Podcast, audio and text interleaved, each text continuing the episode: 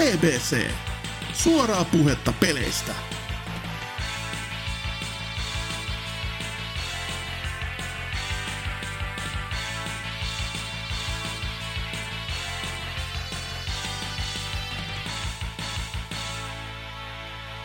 Se olisi sitten kaikille tervetuloa vaan siellä vastaanottimien toisella puolella.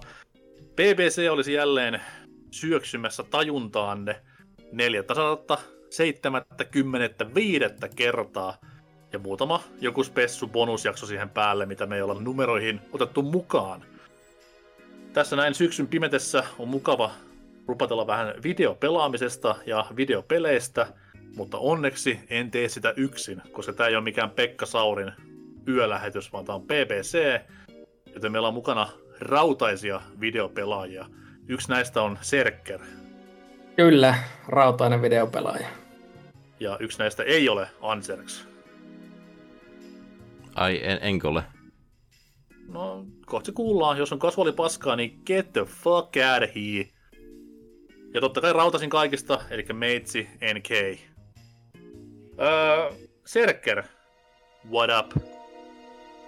No joo, eikö tässä ihmeellisempiä on tullut saatua onneksi piettää taas taukoja. Totta kai fillerijaksohan meikäläiset taas kun tuolta takaisin paikalleen, niin mikä se siinä. Filleri Eihän jakso. tää- ei, ei kolme kovilla jätkillä. Niin, nimenomaan, nimenomaan. Okei. Oma toivomus olisi ollut, että tämä olisi ollut pelikerran jakso, vaikka olisin vetänyt yksinkin, mutta ehkä No, se on ihan hyvä, ettei sen jätettiin se että- pois. Sen uskon, että varmasti olisi kyllä proosaa tullut, mutta ehkä palaamme tähän aiheeseen tulevaisuudessa. Ai, mäkö en saa sitten puhua siitä pelistä mitään. No, mä sanoisin, että ei, koska öö, eräs toinenkin henkilö on sitä varmaan pelaamassa parhaillaankin, niin kyllä se varmaan pelikerho tulee. Okei, Plus no se- jos, plus se- jos näin plus se, on, että- niin sitten annetaan olla. Plus se, että aika on rahaa ja ei vitti mitään seitsemän tunnin jaksoa vetää puhumattakaan kuuden tunnin alkuosiosta, niin jos nyt ihan vaan niinku muita pelailuja tämän ACn, aha, ei kerta mikä Mm. AC, ohella. No joo, Vu- Jotain, jotain Suomi-paskaa kuulemma oot pelannut. no mä tuun siihen ihan kohta, koska tämän ö, ACn jälkeen kuitenkin tuli yksi toinen ison kokoluokan peli, joka nimessä on Tähti. Ja Onko se meri? no ei, ei ikävä kyllä. No, se on se. Siinä on kenttä, Oi, siinä on niin. kenttä kanssa. Oi ei. Huonompi tähtipelestä siis. Kyllä, ja ni- nimenomaan siis huonompi, koska mulla loppu kiinnostus oikeastaan siihen alle viiteen tuntiin. Oho, mä vedin sitä niinku melkein 50. Oi, okei, okay. sä taisit sitten pelata tuo... Sä, sä saat sitten puhua siitä, niin mä, mä vaan heitän sitten siinä ohessa omat mietteet siinä matkaan, koska... Niin, Niin siis sanotaan, että sitten mennään Suomeen vai? joo. Nyt mennään No niin. kohti Suomea. Nimittäin tämmönen pikku indie-peli pisti Steamissa silmään, kun nimeltä Void Stranger. Äh, siis mä en edes tiennyt mitään, mä voin katsoa, että jaa, joku uusi puzzle-peli, joka näyttää ihan Link's Awakeningilta, että tähän vaikuttaa ihan mielenkiintoiselta. Pistä tämänpä ostoon, kun hintaakaan ei tainnut olla kuin joku 10 euroa. Ja... Joo, 50 tunnin jälkeen oli sitä mieltä, että tässä on muuten kyllä kotypeleistä yksi. Ihan suoraan. Ja mikä uskomattominta, niin tää on siis ihan tullut täysin nurkan takaa. Tällä ei taida vieläkään olla Steamissa kuin joku, a, ehkä niinku alle tuhat revievitä, tai revieviäkin. Että tää on oikeasti niinku aika isolle yleisölle niin täysin tuntematon teos. Eli ei ole varmaan ollut Twitterissä Wishlist Wednesday häsärillä alla. No tuskin, en, en mä tiedä yhtään, että se mulle muutenkin selvisi vasta myöhemmin, että kun käynnistelin peliä siinä niin ja ihmettelin, että alkoi asetuksen rukkaamaan, että valittavat kielet on englanti ja suomi, ja mä olin silleen, niin että hä? Mitä? Lukeeko se mun tietokoneesta, että mä käytän suomen kieltä? En, en mä käytä tietokoneesta tietystikään suomen kieltä oikeasti. Kuka nyt semmoista ihmettä tekisi? Mutta sitten kun alkoi lukemaan tekijöistä, niin hitto, nämä on Zero Rangerin tekijät. Eli siis joo, kaksi suomalaista äijää, jotka vaan pukkaa tämmöisiä helvetin loistavia pikselipelejä ulos. Mä sanoin nyt helvetin loistavia, mä, en ole Zero Rangerista, en ole itse ollut ennen Void Strangerin pelaamista, niin olin kuullut siitä totta kai, mutta en tiennyt, tai tiedä oikeastaan mitään muuta, että se olisi muppi. Mutta äh, Void Stranger sitten nappas mut ihan kunnolla jo kyytiin. En mä muuten olisi 50 tuntia tuhlannut siihen. Onko siis, onko siis pelkkää pusleilua Link's Awakening tyyliin vai onko mitään niinku Action Jacksonia gameplayssä mm. mukana myös? Se on, se on kyllä täysverinen putsle-peli. Okei. Okay. Ja se on vielä just tämän tyyppinen putsle-peli, kun no lähin mihin sitä pystyisi varmaan vertaamaan, on sekin suomalainen putsle-peli, eli tuo Baba is You. Oh no, liian vaikea mulle. No, tämä, hei, mä pääsin kuitenkin tämän pelin läpi niin ihan, ihan hyvillä mielin tietyissä tapauksissa. Joissain putsleissa kyllä jo saat raapia päätä sen parikin tuntia, kun mietit, että mitä helvettiä tämä peli haluaa mun tekevä, mutta sitten aina kun se iski, niin tuli kyllä hyvä mieli. Sille, ja sitten siinä on toki myöskin se erona, että siinä missä Baba is liikutellaan niitä laatikoita ees taas tämmöiseen Sokoban tyyliin, niin tässä ennemminkin nämä otat taikasauvalla niitä laatikoita itsellesi kantoja ja asettelet niitä taktisesti, jotta nämä ratkaiset nämä putslet. Siellä kentillä voi olla erilaisia vastustajia, jotka sitten eri tyylein yrittää saada sut hengiltä. Ja niin, mennään sitten aina yhdestä ruudusta toiseen. Tämä on aina yksi kerrallaan. Yksi ruutu on yksi putsle. Yrität päästä rappusi, että pääset alemmas ja peli jatkuu sillä tyylillä. Kuulostaa niin kuin NES-klassikko Solomon's Keeltä jollain tavalla, mutta siinäkin no, on taikasauva, millä tehtiin laatikoita. Ja... No joo, vähän sen, mutta on, on, on tämä kuitenkin... Vähän, top down vähän tässä ehkä hämäärittä. Niin, no on tämäkin eräänlainen top down justiinsa, että ei ihan suoraan, mutta grafialta tyyliltään kyllä siis edelleen kaikista lähimpänä Link's Awakeningia, mm-hmm. mistä totta kai meikäläinen tykkää, paras 2D Zelda-peli. Öö, joo, on tässä tarinaakin. Ja siis yllättävän paljon tarinaa. Mä oikeasti yllätyin, kun tässä alkoi tulemaan kutskeneja ja kaikenlaista muuta. Mutta mä en halua sanoa niistä oikeastaan yhtään se enempää, koska miten tämä peli on parhaimmillaan on se, että nää vaan ostat sen ja alat pelaamaan. Ei huolta, kahdessa tunnissa sä oot jo nähnyt oikeastaan kaiken, mitä se peli tulee sulle tarjoamaan, että jos ei nappaa, niin ei muuta kuin vaan pyydä Steamille pyyntöä, että saako rahat takaisin, mä en jaksa pelata tätä enää. Mutta taas jos se sitten nappaa kiinni, niin se ottaa kyllä niin kuin ihan palleista asti, että tarttuu ja ei päästä irti ennen kuin on kolunut no ainakin miltei kaikki sen pelisalaisuudet, sillä niitähän tuossa riittää. Niin mä aloin just laskemaan mun lyhyellä matikalla, että jos parissa on kaikki nähty ja sulla meni 50 tuntia, niin siinä on melkoinen sivusälän määrä. No siis sä oot nähnyt kaiken, mitä se peli periaatteessa, se tulee olemaan sitä Aa, samaa juttua. Eli ei siis, ei lopputeksteihin kuitenkaan. Ei, ei missään nimessä, ei. Ensimmäisen kerran taisin lopputekstit nähdä siinä 20 tunnin kohilla, kun mulla meni niin kauan aikaa siis ihan vaan ymmärtää, että miten se peli toimii. Okei, okay, koska sitten taas itse tuun puhumaan pelistä, missä näkyy lopputekstit kahden tunnin kohdalla ja putsle-peli sekin on, niin, no niin. menee oikein, oikein mukavasti tämä jakso. No siis ne on myöskin vasta ensimmäiset lopputekstit. What?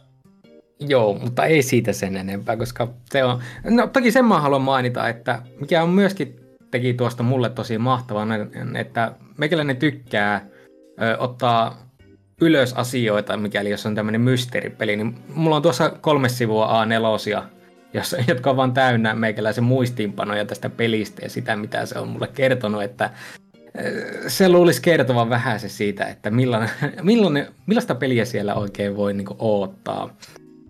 Arvostan täysin ihan tommosia niinku fyysisiä muistiinpanoja, eikä mitään notepadeja tai vastaavia. on mulla päästä. sitten vielä screenshottejakin varmaan joku 50 Elää semmosia, kun ne piirretään paperille parhansa mukaan tai jotain vastaavaa. Et... Pienet asiat vaatii ehkä niitä screenshotteja enemmän kuin toiset, että no, niin, no, joo. Muakin hävettää, että joutuisi semmoista tekemään, kun halusin nuotittaa ihan itse, mutta ei voi mitään siis. Mutta tosissaan, yksi vuoden kovimmista peleistä, kovin yllättäjä suoriltaan. Suosittelen kaikki, jotka vähänkään tykkää mysteereistä ja puzzle-peleistä, niin pelaamaan sitä. Siis ei mitään järkeä muuten. No joo.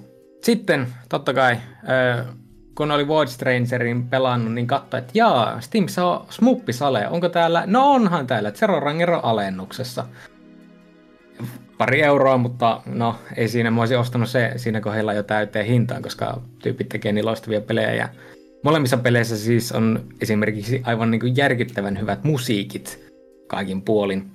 Varsinkin Zero Rangerissa, siis huh huh, mitä tykitystä. Zero Rangerista mä en ole vielä päässyt sitä kertaakaan läpi. Se on vaikea peli, se on smuppi, totta kai se on vaikea peli.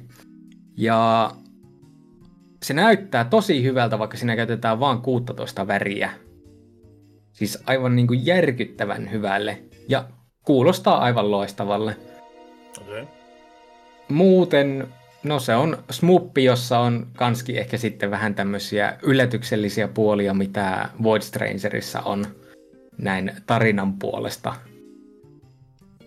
Onko tietoa, että kuka tämän järjestettävän hyvän soundtrackin on duunaillut vai Onko se, se, se on käsialaa?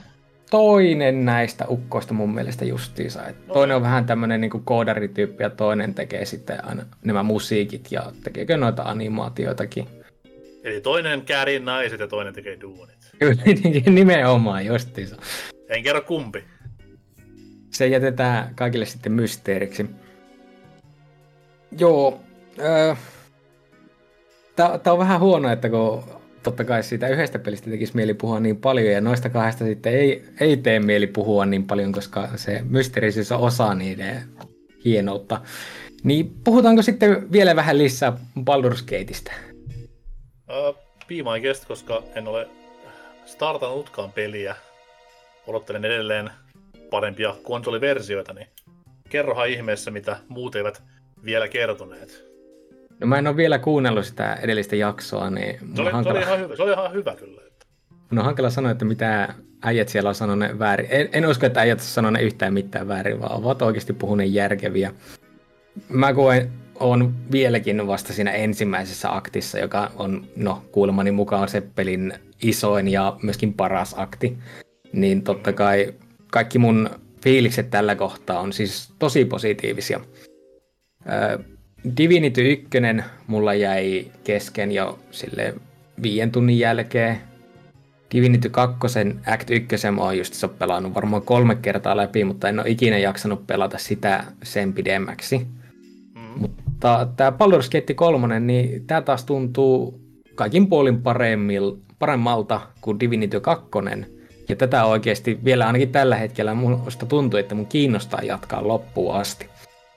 Mikä, tota, mikä teikäläisen D&D eh, live-roolipeli eh, kokemus on, koska on kuullut juttu, että jos vähänkään hallitsee tämän nörttien taiteenlajin, niin tämä peli on vähän niin kuin tuplaten osuu enemmän hermoon. Olen pelannut D&Dtä ja pelaan kyllä aktiivisestikin. No, me ollaan puhumassa BBC, et sä voi väittää mua nörtiksi ilman, että otat mä pelasin, mä pelasin viime talvena ekan niin D&D-kampiksen ja en halua myöntää, mutta oli tosi kiva. Se on oikein mukava, mukava harrastus, että siinä pääsee oikeasti näkemäänkin ihmisiä toisin kuin me, jotka istutaan tässä tietokoneittemme tai ruutujemme ääressä. Joo, ja se oli, se oli niin kuin vittumaisin tässä kokemuksessa, että kuinka paljon periaatteessa tyyliin kaikki japsiropet lainaa D&Dtä, niin se oli itsellekin vähän avas silmiä, että hei, nämä on just niin kuin ekoissa Final Fantasyssä. What? Jep. Se on kyllä, että kaikki pohjautuu loppujen lopuksi vaan niin samoihin systeemeihin, jotka on meille kehitetty jo tuolla 30-40 vuotta sitten. Mm-hmm. Eikä se sieltä muuksi ala muuttumaan. Mutta niin, mitäköhän mä tähän voisin PG3 liittyen sanoa, siis se, että se tuo mun mielestä jotenkin elävämmäksi sitä maailmaa ja kaikki hahmot tuntuu siltä, että ne oikeasti vähän vaikuttaakin toistensa kanssa. Kun Divinity 2. mulla se isoin ongelma oli, että kun oli näitä niin sanottuja Origins-hahmoja, jotka on periaatteessa, että niillä on oikea backstory ja niillä on tarina edessä oikeastikin jotakin tekemistä, niin ne oli vaikka kaikki ne olivat samassa partissa, niin ne olivat hyvin erilla, äh, erinäisiä hahmoja, että ei niillä oikein ollut vuorovaikutusta toistensa kanssa. Mm. Vaan että kaikki jatkuvat eteenpäin sitä omaa tarinaa. Saattaa olla, että kun ne ensimmäisen kerran kohtaa on just se, niin kuin, että minä olen X, joka tulee Ystä ja minun tehtäväni on tehdä Z. Se on siinä. No niin, sitten saatat jossain välissä katsoa, kun se tekee sitä Z tai etenee kohti Z. Tässä taas kaikki hahmot on niin kietoutuneita toisa muutenkin kuin vaan se seksi osalta, jota kyllä riittää, Jessus sentää. Niin ne oikeasti puhuvat toistensa kanssa, ne heittää läppää, ne vihaavat toisia, yrittävät tappaa toisessa. Siinä on koko ajan jonkinnäköistä hahmojen välistä interaktiota, mikä esimerkiksi sitten justiinsa persoonapeleissä on mulle ollut semmoinen tyytyväisyyspiste, että se oikeasti tuntuu tämmöiseltä tiimiltä, eikä vaan kasalta yksittäisiä hahmoja, jotka nyt etenee samaa viivaa pitkin. Mm-hmm. Kombat, okei, okay, se on vuoropohjasta D&Dtä, eli jos sä osaat rikkoa sen, se on maailman helpoin systeemi. Mä en osaa, mä saan turpaan ihan standardilla useastikin, Paitsi silloin kerran, kun mä laitoin vahingossa tynnyrin tätä näin vihollisten reittien päälle ja ne jäi vaan juoksemaan ees takaisin sinne taakse ja mä sain pommittaa niitä nuolilla ilman mitään ongelmia. En, en tiedä, että se on mahdollista, mutta onnistuin sen tekemään. Toi on itse asiassa hauska, mitä jengi on ainakin omaan korvaan eniten pelistä valittanut, kun se on niin RNG se taisteluhommat ja nämä. Dude, jokainen roolipeli on loppuviimein niin RNG-pohjainen taistelultaan. että todennäköisyydellä totta kai niin kuin, se on se, millä kikkaillaan, mutta kaikki se perustuu ihan niin kuin, voi työdä ohi tai osua. Ei sitä tiedä. Mm. Se on noppapeli ja noppaat aina välillä sitten kusee sun muroihin ja joskus ei. Mullakin oli tämmönen hirveä iso taistelu. Olin jo tuhonnut miltei kaikki viholliset. Tässä oli yksi NPC, jota mä ajattelin, että mä haluan suojella tätä mahdollisimman pitkään. Mä olin käyttänyt monta spelliä se hiilaamiseen, että ihan vaan sen takia, että mä ajattelin, että jotakin hyvää varmaan tapahtuu, jos mä jätä se henkiin tämän tappelun jälkeen, niin mitä vielä? Sieltä tulee yksi pikkuvihollinen, joka vaan krittaa se äijän kuoliaksi yhdellä iskulla ilman, että mä voin tehdä asialle mitään. No, eipä siinä. Saves kummaa ei aleta ja jatkoi vaan peliä eteenpäin. Valintojensa kanssa on elettävä. Mm-hmm. Ja tämä peli tosiaan on niissä tunnettu, että valintoja saa tehdä ja pitää tehdä ja niillä jo, myös Siitä mä oon kyllä yllättynyt just että kuinka paljon tässä tuntuu olevan kaiken näköisiä pikku nippelijuttuja, jotka siis on just sillä että on varmastikin niin sanottu paras reitti, mutta se ei ole sitten sun reitti, koska nämä katot vaan jostakin kuidesta, että mikä on se paras juttu ja meet sen mukaan. Toisin kuin se, että mä päätän mun hahmolla, että tämä äijä, jonka käsi pistää tästä portaalista ulos, niin mitäpä jos mä vaan revin sen käen irti? Mitä tapahtuu? Ja oho, no se kaveri kuoli. Vau. wow. Mutta en mä ajatella, että se peli oikeasti antaisi mun nyt tehdä sitä. Tota, miten sitten tämän pelin kanssa, että kun äskeinen Suomi-peli meni kotylistoille heittämällä, niin entä sitten tämä ihan universaalia ylistystä kerännyt massiivinen teos? Hankala sanoa vielä, että, että mä oon vähän niin kuin Zeldakin kanssa, että mä uskallan pistää kumpaakaan oikeasti sitten kotykisaa vasta kun mä oon läpässyt ne. Zeldakahan mä en ole vielä päässyt läpi asti, vaikka toki mä voisin juosta sen läpi, mutta kun ei ole, siihen ei ole intoa. Sitä on mukava pelata silleen pikkuhiljaa aina pienissä pätkissä, että vähän tekee questejä, vähän käy tutkimassa jotakin uusia paikkoja. Sitten taas voi antaa se olla ja sillä pääsee eteenpäin. Niin katsotaan nyt, jos tämä Tää tulee kuitenkin vähän nopeampaa päästöä läpi kuin Zelda, on mun vahva veikkaus. Anserksilta varmaan kohta kuulla, että kauan siinä kestää pelata totki kunnolla läpi. Kuulla, niin. myös, kuulla myös loppuratkaisu ja lopputaistelut ja kaikki detaljit sieltä, niin olet, olet oikeassa porukassa. Mm.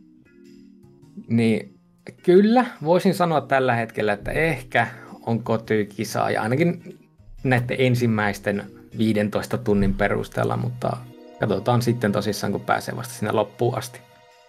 Toki tämä on Hyvä. vähän epärä, epäreilu asetelma, koska sun kotyhän nyt ollut tiedossa jo tuosta öö, mikä heinäkuun lopusta vai milloin? No, no niin, mutta se on top kolme kuitenkin. Niin, niin, että kaksi, kaksi jämäsiä on siellä vielä ihan up for grabs. Yksi. Ai sekin vielä. No, johon mä tässä taisin mainita, että mulla on yksi koti... Peli. Mä oon jo yhden kotipelin Ah, tässä okei, okei. maininnut. No joo, nämä on näitä. Mutta oliko vielä mitään pelaamiseen liittyvää? Ei, eipä oikeastaan mitään sen tärkeämpää. Okei, no sitten pääsee Anseks ääneen ja mies, joka takavuosina karisti Vaasan pölyt jaloistaan, mutta mitä helvettiä? Joo, tuli tässä justin kesän alussa muutettua Jyväskyläähän.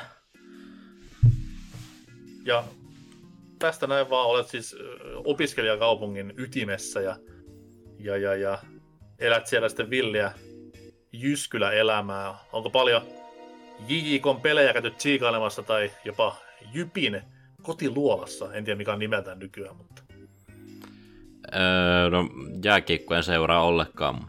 Niin, niin. hyvä, hyvä. Eipä ole tullut tuommoissa oikein käytyä. Niin. Onko tullut uutta menomestaa pongattua?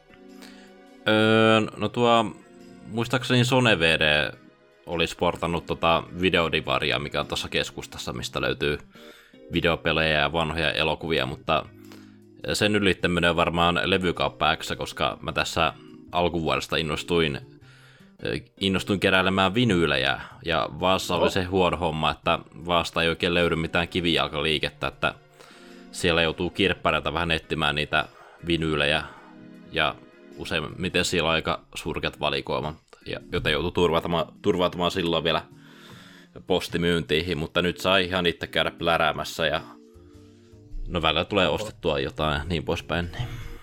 Onko niinku harrastus sitä luokkaa, että kaikki kerätään mitä vaan tulee käteen vai onko se jotain ihan, että ostat vaan sitä mitä kuuntelet mielelläsi? No siis on yrittänyt vähän sivistää itteni kuuntelemalla tämmöisiä niin kuin, suosittuja bändejä, albumeita, että alkuvuodesta mulle iski kauhea Beatles-kuume, että En Että- ole kuullutkaan. Onko se joku jenkkibändi? ö, no, se on joku tommonen pieni bändi, bändi Briteistä, et, et ole varmaan koskaan kuullut, niin Ee, Mä tiedän Pat ja Ryd ja sitten on Arttu Viskari, mutta en mä muuten niinku musiikista Aa, ne on aika hyviä, joo. Ne on joo, mun lemppari ruotsalaiset bändit on molemmat ne. Hmm. Tosiaan Beatlesista tuli kerättyä koko tuotanto ja nyt on sitä Pink Floydin vaihe menossa, että, että siellä on kuulu, tullut kuuleen tuo noita su, suositumpia levyjä, mutta nyt on sitten sieltä siirtynyt alkutuotantoon. Selvin päin kuuntelet Pink Floydia. Joo, tykkään Okei. kovasti. Okei, se, siis, se vaatii vaan vähän stimulantteja kuulemma, että se kunnolla aukeaa, mutta älä, älä niihin sotkeennu mielellään. No, kokeillaan en, ensin näillä. No niin, tämä meni kivasti tämä osio. Mitä sitten on tullut pelattua Jyväskylässä? Joo, tuolla Vaassa ehdin jo aloitella tota uutta Zeldaa ennen muuttoa, mutta eh, se jäi sitten kesäloman ajaksi eh, pitkään kesken, että mä taisin siinä ennen muuttoa vetää kolme luolastoa ja sitten about kolme neljä kuukauden tauon jälkeen sitten päätin viimeinkin ottaa pelin takaisin peluuseen ja no ei siinä ollut kauheasti enää muuta kuin se yksi luolasto ja sitten se vähän pienempi luolasto ja sitten vi- vielä kun... Sergei sitten vaan kun pitää lopettaa, niin Antakaa palaa loppuun asti vaan, ei, ei tarvitse meikäläisen puolesta hihastella. okei, okei. Mutta Mä en, tiedän jo, että tämä Joel kuolee. Eikö hetkinen? okei, tuo, toi on mennyt multa jotenkin ohitte, mutta... Siis sun pitää, sun pitää fusettaa golfmailla niin kuin jonkun esineen kanssa. Aa, Sillä, sillä hakattu Joelia päähän. Okei. Mä olin aikeissa jättää pelin ihan, ihan kesken noiden äh, shrinien jälkeen, mutta pitää mennä tuommoisia vielä urkkimaan. Kyllä. Mutta tota, mikä on, niinku, koska Botvi oli varmasti itsellä tai teikäläiselläkin korkealla preferenssi- ja tykkäämislistoilla, niin mitäs nyt sitten tämän Totkin kanssa, että kun tässä on vähän julkaisun jälkeen se niin isommat paraatit hiljenneet, voisi sanoa, että siellä on vähän kulunut risuääniä pitkin internetin asiantuntijoilta, että ehkä tämä ei olekaan niin hyvä, mitä arvosanat väittää, niin onko teikäläinen ihan eri mieltä vai, vai, vai, vai? Mikä on yleinen fiilis? No siis, kyllä mun mielestä tää tuntuu paremmalta kuin Breath of the Wild. Ihan vaan sen takia, kun nuo kaikki shrineit ja niiden ratkaiseminen, se tuntuu niin paljon monipuoliselta kuin kun Breath of the Wildissa tuntuu, että tässä on vain tämä yksi ratkaisu, mutta siinä mm. toki pystyy vähän huijaamaan, niin tässä on enemmän niin kuin vapautta tehdä asioita, että just mä tykkään tästä Ultrahändissä, että niin kuin, mä alkuun vähän pelkäsin, että tässä on joutuu koko, koko ajan rakentelemaan kaikkea ajokkeja sun muuta, mutta senkin kohdalla on semmoinen vapaus, että okei, sä voit käyttää näitä vaan tämmöisten pienten puslejen niin kuin ratkaisemiseen. Ja sitten jos sä haluat rakennella jotakin autoja, millä tutkia pelimaailmaa, niin voit tehdä niin, tai sitten vaan olla hevosen kyydissä, tai sitten varpata noiden pikasiirtymispisteiden ohella, niin se on oikein kiva Joo. juttu.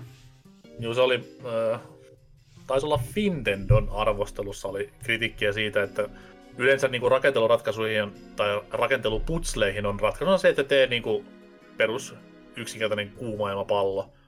Niin mun mielestä niin kuin periaatteessa, joo, se on totta, että näin on, mutta sitten se, että se peli kuitenkin antaa sulle vapaat kädet tehdä niin kuin jotain isompaa ja hienompaa, mikä helpottaa kautta nopeuttaa sitä tehtävää, niin se on niin kuin siinä se siistein juttu, että okei, mä voin tehdä se simppelin paskan, minkä mä tässä on tehnyt viimeiset 50 tuntia, mutta miksi mä en tekisi niin tosi siistiä, mikä niin kuin avittaa jatkossakin mua paljon tai jotain näin, niin se vapaus on tässä se isoin avainsana. Ja se vapaus nimenomaan, kun kokeilin Breath of the Wildia tämän Tears of the Kingdomin jälkeen, niin se kuuluisa lause, että se tuntuu ihan niin kuin beettalta tuohon mm. peliin verrattuna, niin se pitää ihan paikkansa, että se on niin, niin tuli niin karsittu olo. Totta kai niin kuin Totki ei pysty koskaan sitä uh, wow-elementtiä saamaan, mitä Breath of the Wildilla oli melkein koko sen pelin ajan, mutta se vaan, että se niinku vapaus, mikä oli jo Potvissa hyvä, on tuossa Potenssin kaksi, niin sen takia se nousee niinku omilla, omissa kirjassa nousee Potvia korkeammalle kyllä, mutta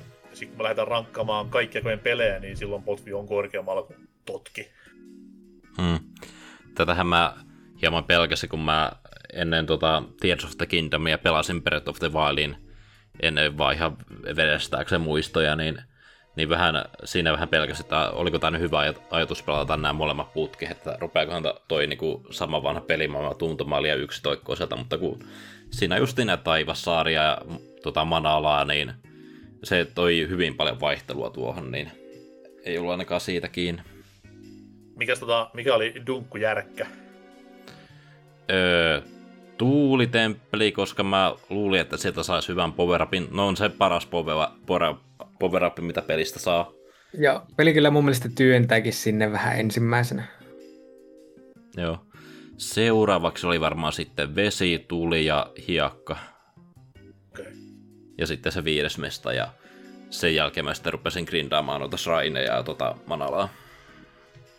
Eikä sammakkoja et ole vielä kaikkia tappanut. Mä en edes, mulle ei koskaan selvinnyt, että mitä mä niillä kerättävillä asioilla teen. Aa, no ehkä ei kerrota tai kerrotaan, mutta tota, sit saa hyvää svägää, sanotaan näin. Joo.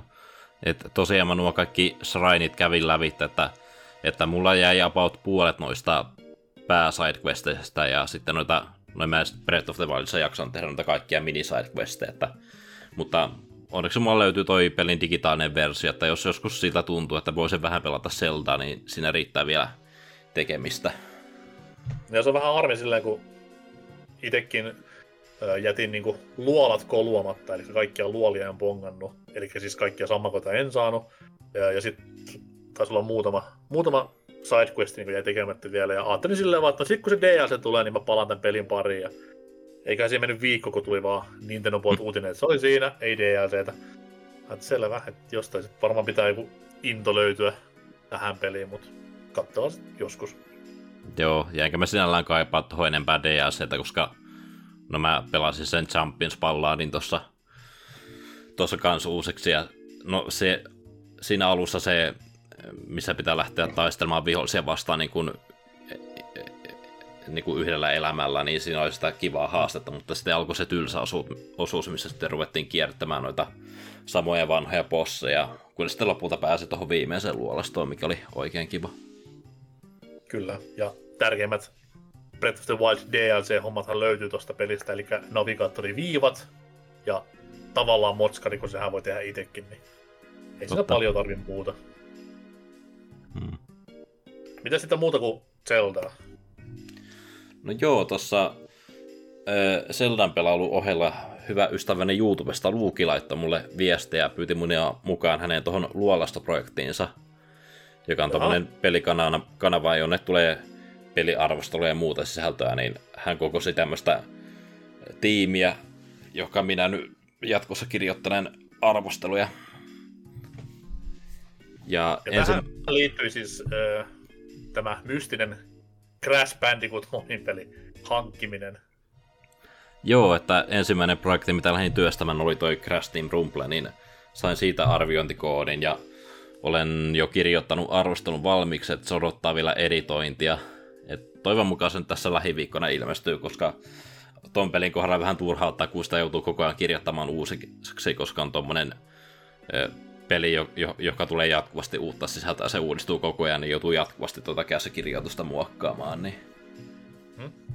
Ja on se nytkin vähän dated, dated käsikirjoitus, kun se tulee pihalle, mutta anyways. Hullua läppää heität hallitusohjelman puutteellisuudesta ja kesän lämmöstä, niin julkkari, ei arvostelu ulos joulukuussa. Joo, tosi, tosi ajankohtainen. Niin. Mutta äh, spoilaa sen verran, että täyttikö mitättömiä odotuksia mitenkään vai meneekö mappi ööhön?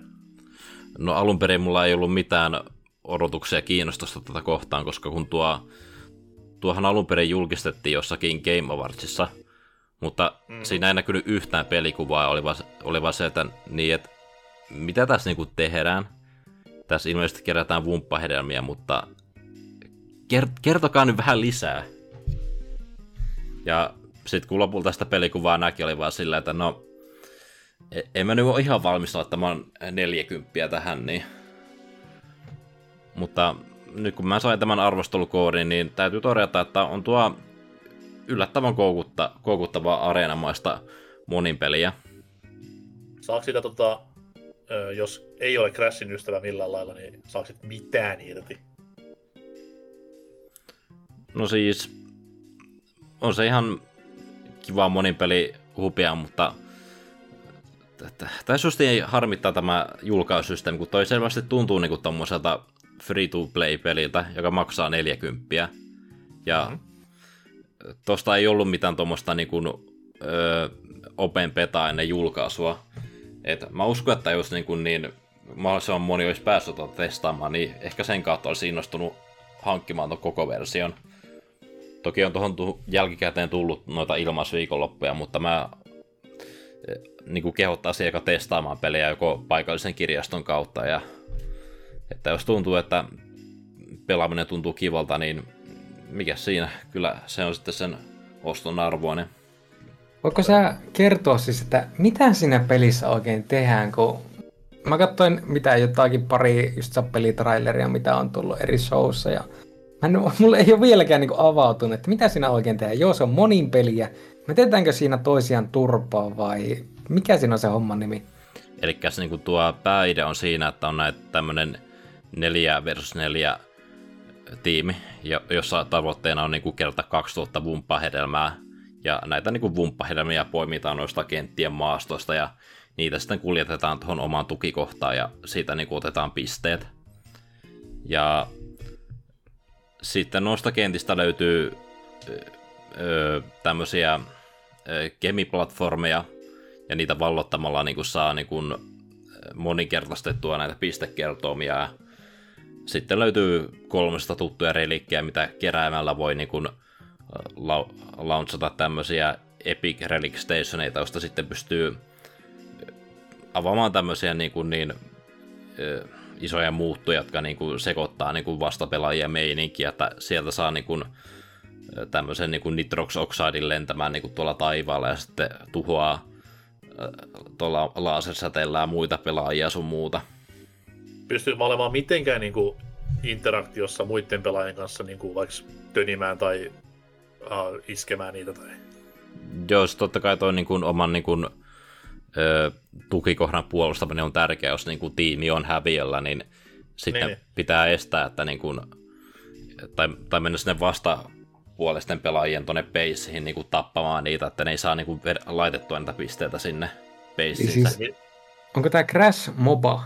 No MOBA käytännössä, niin. Miten toi sitten niin myllyttäminen, että totta kai nyt Crashin iskut tiedetään kaikki, mutta eroa niin kuin hahmot statsiltaan tai iskultaan tai ominaisuuksiltaan mitenkään tälleen niin kuin radikaalisti, totta kai balanssissa, mutta onko niin eri liikkeitä Dingodaililla ja vaikka Kokolla tai jos jääkarhukin on hahmona, miksei sillä? Joo, tuossa pelissä on tosiaan kolme erilaista hahmoluokkaa, että ensimmäiset on tämmöisiä scorereita, jo, joka nimi kertoo, että ne, ne on tämmöisiä hahmoja, jotka kerää, pystyy eniten keräämään näitä vumppahedelmia. Tähän kuuluu... Se on myös, me, se on myös, se on myös meitsin lempinimi Turun yöelämässä. Sitten on näitä... Öö, mi, mi, miksi näitä nyt sanotaan? No tämmöisiä tankkihahmoja, niin kuin Dingo Daily, jotka niin kuin liikkuu tosi hitaasti kentissä, mutta ne on semmoisia vahvoja vastustajia, joiden kaataminen ei ole helppoa, niin ne on sitten hyviä käyttää niin kuin tämmöiseen niin kuin oman tiimin puolustamiseen tai muiden pelaajien häirittämiseen. Ja sitten on näitä boostereita, jotka pystyy keräämään noita reliikkejä. Relikkeillä saa sitten aktivoitua näitä eri avustuksia kentissä. Nyt tämä, nyt tämä niin meikkaa vähän enemmän senssiä ainakin itsellä. Että tosiaan itsellekin ollut ihan mysteeri, että mitä, niin kuin, mitä tässä niin kuin tehdään. Mutta ehkä saadaan kohta lukea tai kuulla tai nähdä miehen proosaa pelistä, niin mm. tiedetään sitten varmasti enemmän. Mutta jos tuon ostaa, niin ei kannata odottaa hirveästi niin kuin sisältöä, että siinä on vain se yksi ainoa pelimuoto. Toki on tullut noita uusia erilaisia pelimuotoja uuden, uuden seasonin kautta, mutta mä en ole näitä päässyt testaamaan, mutta periaatteessa siinä vain vedetään sitä yhtä samaa pelimuotoa erilaisissa kentissä. Et... Eli jos haluaa, jos haluaa sanoa oikein rumasti olla ilkeä, niin kannattaa odottaa free-to-play-julkaisua. Niin, tai sitten jos tuo Miksen kauppa menee jossain vaiheessa lävittä, niin ehkä noikin tuokin saadaan sitä Game Passia jossain vaiheessa. Niin, niin totta on tuokin. Hmm. Muuta?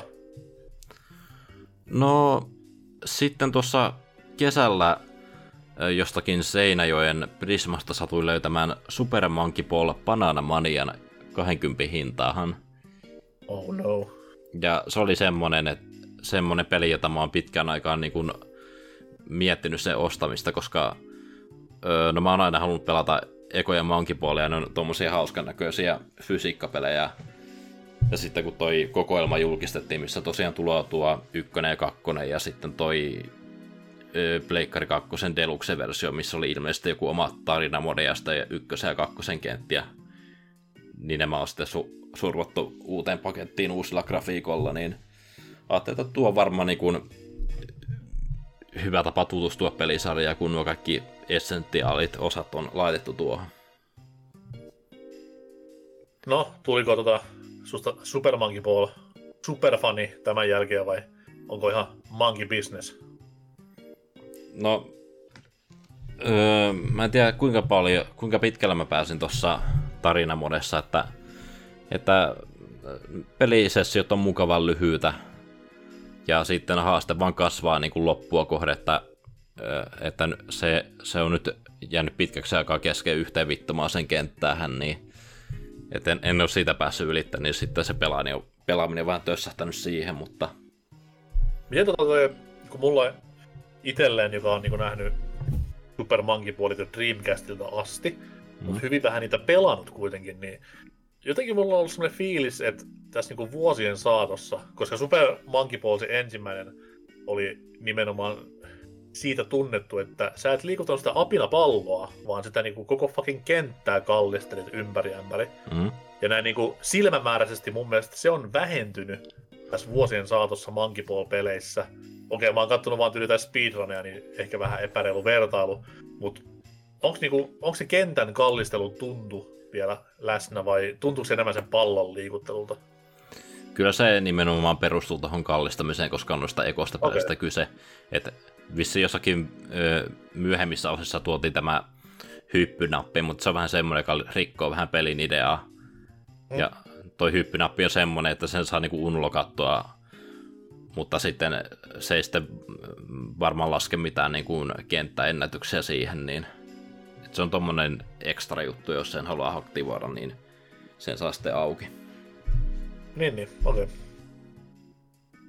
Mutta et, et varmaan niin odottele odottelen kiimaisena seuraavaa Super Monkey Ball-pelin julkistusta, joka aivan varmasti on Switch 2 ensimmäisen aallon pelejä. Vai? No en mä tiedä, nuo kehutummat osat on tuossa yhdessä paketissa, niin tarviko enempää, niin... No, ainakin tuit Segaa ja se on aina hyvä tukea Segaa ja jotain muuta pelejä kuin Sonicia, niin pisteet siitä. Hmm. Oliko muuta?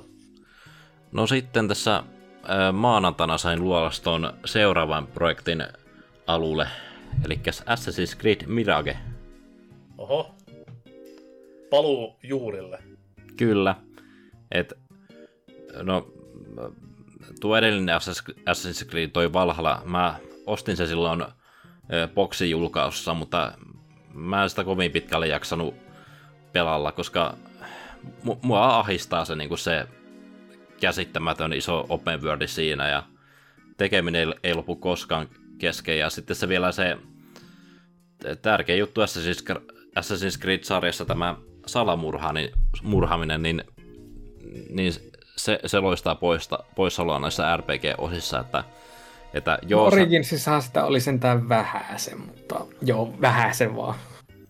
Joo, ja eikö siinä voi pelata niin kuin täysin niin kuin stealthinä, että, niin kuin, että on niitä vahvoja vastustajia, että jos niitä niin kuin yrittää Hidden Bladeilla niin, kuin niin tarvita kurkkuun, niin joo, lähtee joo, vain ihan oikeasti. yksi, yksi osa heltistä, niin, että se pakostakin menee tuohon niin käsirähinäksi. Niin.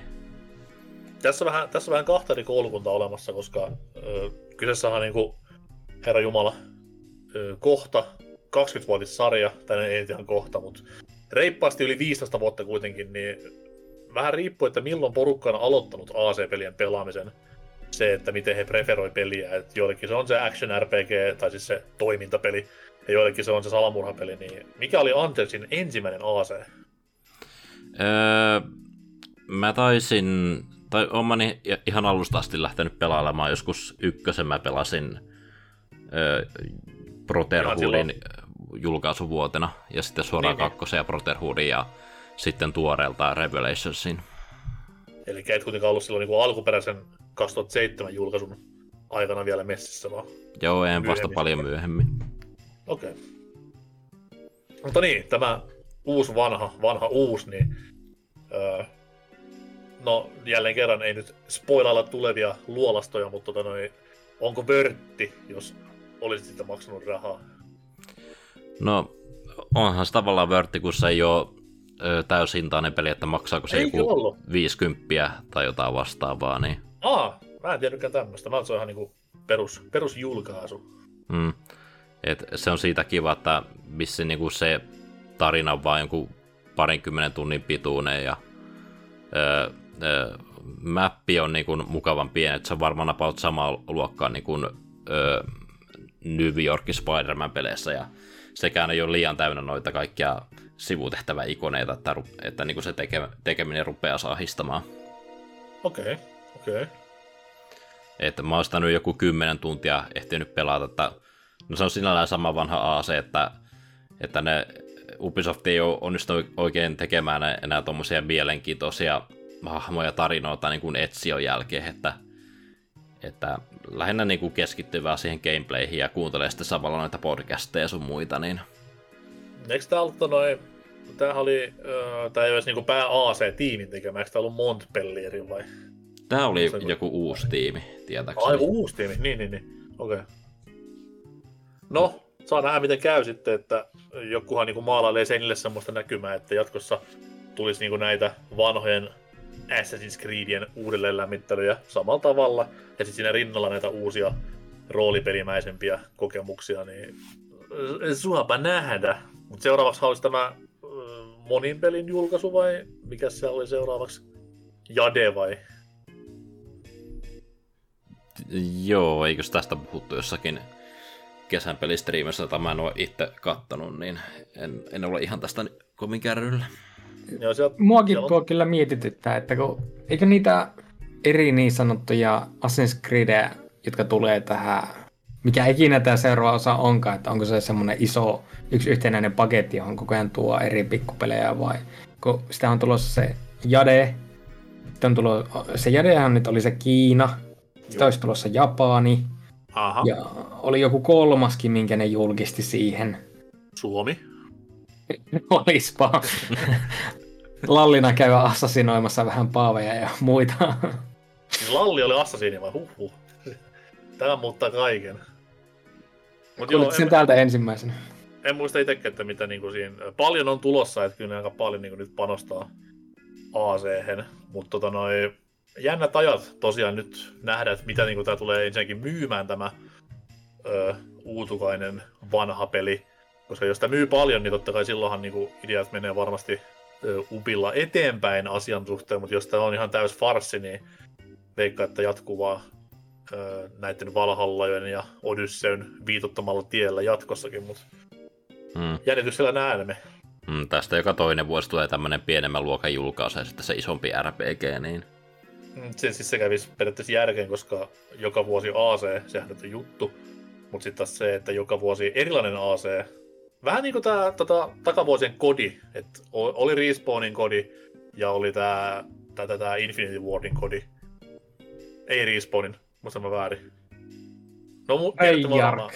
Niin, Treyarch, kun tuli vuorot, vuorotellen Modern Warfarea ja sitten tuli tämmöistä toisen maailmansodan kodia, niin vähän samaan tyyliin. Mutta tutkimattomia on Ubisoftin tiet, niin jäädään odottelemaan ensinnäkin Angelsin arvostelua ja sitten vielä myyntiraportteja alkuvuodesta, niin olla vähän viisaampia asian kanssa. kyllä kyllä, Mitäs? mutta joo, semmoset setit multa tällä kertaa. oli melkoista, melkoista matskoa kyllä. Uh, itellä tosiaan, no, jos nyt se niin kuin isoin elefantti huoneessa kellistetään, eli tämä Sierkerinkin mainitsema Starfield. Uh, vuoden massiivisin, odotetuin joidenkin mielestä peliuutuus. Mikiksen ainoa isompi exclu Forzan lisäksi tänä vuonna. En jaksa puhua Redfallista. Niin tota noin, sitä on tästä tullut pelattua. Mä vähän siitä puhuin jo pari jaksoa sitten. Oltiin pintaraapaisu tehty silloin peliin, mutta nyt tosiaan on lähemmäs 50H takana. Ja tänään lähti Game Passi poistoon ja sitä myötä sitten kahden viikon päästä myös Starfield tulee jäämään muistoihin. Öö, mun mielestä ei ehkä ole ihan hyvä peli. Joo. Joo. Siinä oli öö, tämmöinen läpikuultava arvostelu aiheesta. Öö, nostan hattua ja arvostan hyvin korkealle niin kuin Loren, mikä tämmöiseen uuteen ip pitää tyhjästä luoda. Ja se on ollut semmoinen yksi niin kuin syy, miksi tätä on näinkin pitkään jaksanut pelata, koska se on niin kuin mun mielestä se, mikä tässä pelissä on loistavinta, että sä, tämä niin kuin maailman historia ja story, kaiken tämän niin kuin ihmiskunnan siirtymisen takana ja näin eteenpäin, niin se on aivan loistavasti kirjoitettu, että sitä niin kuin jopa on vähän kiinnostunut aiheesta, että mitä tapahtui silloin ja silloin, ja vähän lukenut niin kuin jopa logeja, mitä pelistä löytyy sieltä sun täältä, mutta sitten kun se niin kuin pelillinen anti on sitä jo kohta 20 vuotta vanhaa Oblivionia, niin ei tämä niin oikein jaksa hymyilyttää, kun katselee, kun jengi pelaa just nimenomaan Baldur's Gate 3 ja jopa Cyberpunkia, missä niin kuin ollaan niin paljon menty eteenpäin näissä pelimoottorillisissa ja myös pelillisissä aspekteissa. Että tää on vähän niin kuin tommonen mm, Fallout 4 modi, missä on avaruusaluksia ja avaruutta tehty. Mm. Mm. En, oikein, en oikein tiedä sitten, että mikä tässä pitäisi innostaa. Kun se kombattihan alkoi olemaan jo tylsää New Vegasin aikaa. Että Mhm. mm-hmm. kolmosessa se tuntui siltä, että okei, vau, tää on jotakin vähän uutta Falloutissa. Joo, mä vertaan Falloutiin, koska tää on vaan niin kuin Fallout 4, mutta avaruudessa. Ei Skyrim, koska et nää käytä miekkoja tai puukkoja tässä. Ja New Vegasissa sitten tuotiin vähän jotakin uutta siihen räiskintään. Okei, sä pystyt tähtäämään, yes, mahtavaa. Ja sen jälkeen se ei ole oikeastaan muuttunut, ei yhtään miksikään, niin se, kun ne ammut taas jälleen kerran tyhjennät lippaallisen yhteen tyyppi, joka vaan tekee sen vanhat jankit Bethesda animaatiot, että aumua sattuu, sitten kuolee. Niin joo, se on kyllä jo ihan liikaa nähty. Kyllä, että se on tota noin. Ja sitten taas se, että miksi tästä pelistä niin alun kiinnostuu nimenomaan se, se niin massiivinen galaksien välinen avaruusseikkailu. Mutta tota noin, mun mielestä sekin on, okei siis se on laajaa joo, ja siinä on niin nähty aika paljon vaivaa kaikki näihin eri planeettoihin ja niiden sivilisaatioihin ja näin eteenpäin, mutta se on myös sen pelin niin yksi isoimmista tämmöisistä miinuksista nimenomaan öö, tämmöisellä fiilistelytasolla. Koska se, että kun sivutehtävä on mallia, että tässä on nörttipoika, hae mulle sarjakuvalehti tuolta toiselta puolelta galaksia. Niin, ah okei, okay, selvä. Öö, valikko auki, quick travel, hae sano, ei sarjis, quick travel takaisin. Niin siinä vähän poistuu niinku se eeppinen avaruusmatkailun tuntu, mitä niinku pitäisi olla siellä avaruudessa ylipäätään kun ollaan ja seikkaillaan pitkin tuntemattomia tähtijärjestelmiä. Niin se oli tosi niin kuin iso bummer itselleen. Okei, sitä ei ole pakko käyttää. Sähän voit niin kuin lentää ö, warp speedillä tähdistöstä toiseen, vähän niin kuin realistisemmin. Mutta miksi? Koska sit siinä välissä ei ole mitään niin tehtävää. Ja nekinhän on kuitenkin vaan latausruutuja. Tai siis siinä ei ole sillä lailla, että Joo, ei ole saumattomasti mitään, että aina niin. tulee latausruutu väliin. Myös planeetolta lähettäessä, mikä on iso, iso pettymys. Ja kun nekin pitää olla justiinsa kuitenkin menujen kautta tehty, niin loppujen lopuksi sä vaan teet saman asian nopeampaa, kun sä et käy siinä avaruudessa välissä, vaan sä mm. vaan suoraan niin teleporttaat sinne, minne nämä haluat. Niin, niin. Ja just nimenomaan, no okei, okay, mä nyt en halua, että on mikään niin Interstellar, mutta se, että niin kuin, mä pystyn menemään 20 tähdistön päähän mun pikkusella köpöaluksella, niin noin kymmenessä minuutissa sen pelin aika, tai niinku, tavallaan oikein elämän aikaa, tavallaan ei, niin en mä tiedä, se vaan niinku vie pois semmoista ö, eeppisyyden tuntua, mitä siinä pitäisi olla, ja mihin varmaan tekijätkin on halunneet, että se peli menee, niin niin, Sitten niin, niin. mulle kanskin se yksi iso ongelma siinä oli, että kun no taaskin palataan New Vegasiin, joka on vaan paras näistä kaikista, eikä edes Bethesdan tekemä, mutta siis jo Fallout kolmosessa oli sitä, että kun sä löysit jonkun uuden paikan, jonkun rakennuksen tai semmoisen, niin tiesit, että tuolla sisällä on ainakin jotakin erikoista, joka pitäisi olla niin mulle se juttu, että oli se sitten ase, armori, niin edelleen, niin edelleen. Mä en ole vieläkään tässä pelissä löytänyt missään näissä randomisti generoiduissa kohteissa, koska siis jokainen dungeon niin ymmärtääkseni nyt on jotenkuten generoitu vaan ainakin mä, mä halu, sivutehtävissä. Mä haluaisin, mä haluaisin sanoa tähän kohtaan, että niin, nämä luola-paikat, missä on siis kaivureita ja vastaavanlaisia porakoneita, niin ne on niin kuin sitten taas jollain tavalla RNGllä tehtyä, mutta mä olen nyt varmaan valehtelematta kymmenisen kertaa ollut tismalleen samanmuotoisessa, samanlaisessa tämmöisessä abandoned mining facilityssä niin tappelemassa spaceleita vastaan, niin se on myös semmoinen, että okei, tää on, niinku, tää on niin petheistä kuin vaan voi olla. Niin, ja kuitenkaan siellä kaikki luuttikin, mitä sieltä löytää, niin on randomisti generoitua sulle, että Onhan. siinä lukee legendary tai on jotakin modeja, mutta että ei se ole mitenkään erikoinen. Siellä on niinku expert, tämmöinen niinku lukon takana oleva tai kassakaappi, missä luulisi silleen, että alright, täällä on varmasti jotain, ja totta kai kun se on RNG, niin siellä on vittu panoksia haulikkoa, niin, niin. siis sitä fiilistellä. Niin, tässä ehkä lähdettiin liikaa jo tähtäämään tähtiin Aha. pelin kanssa.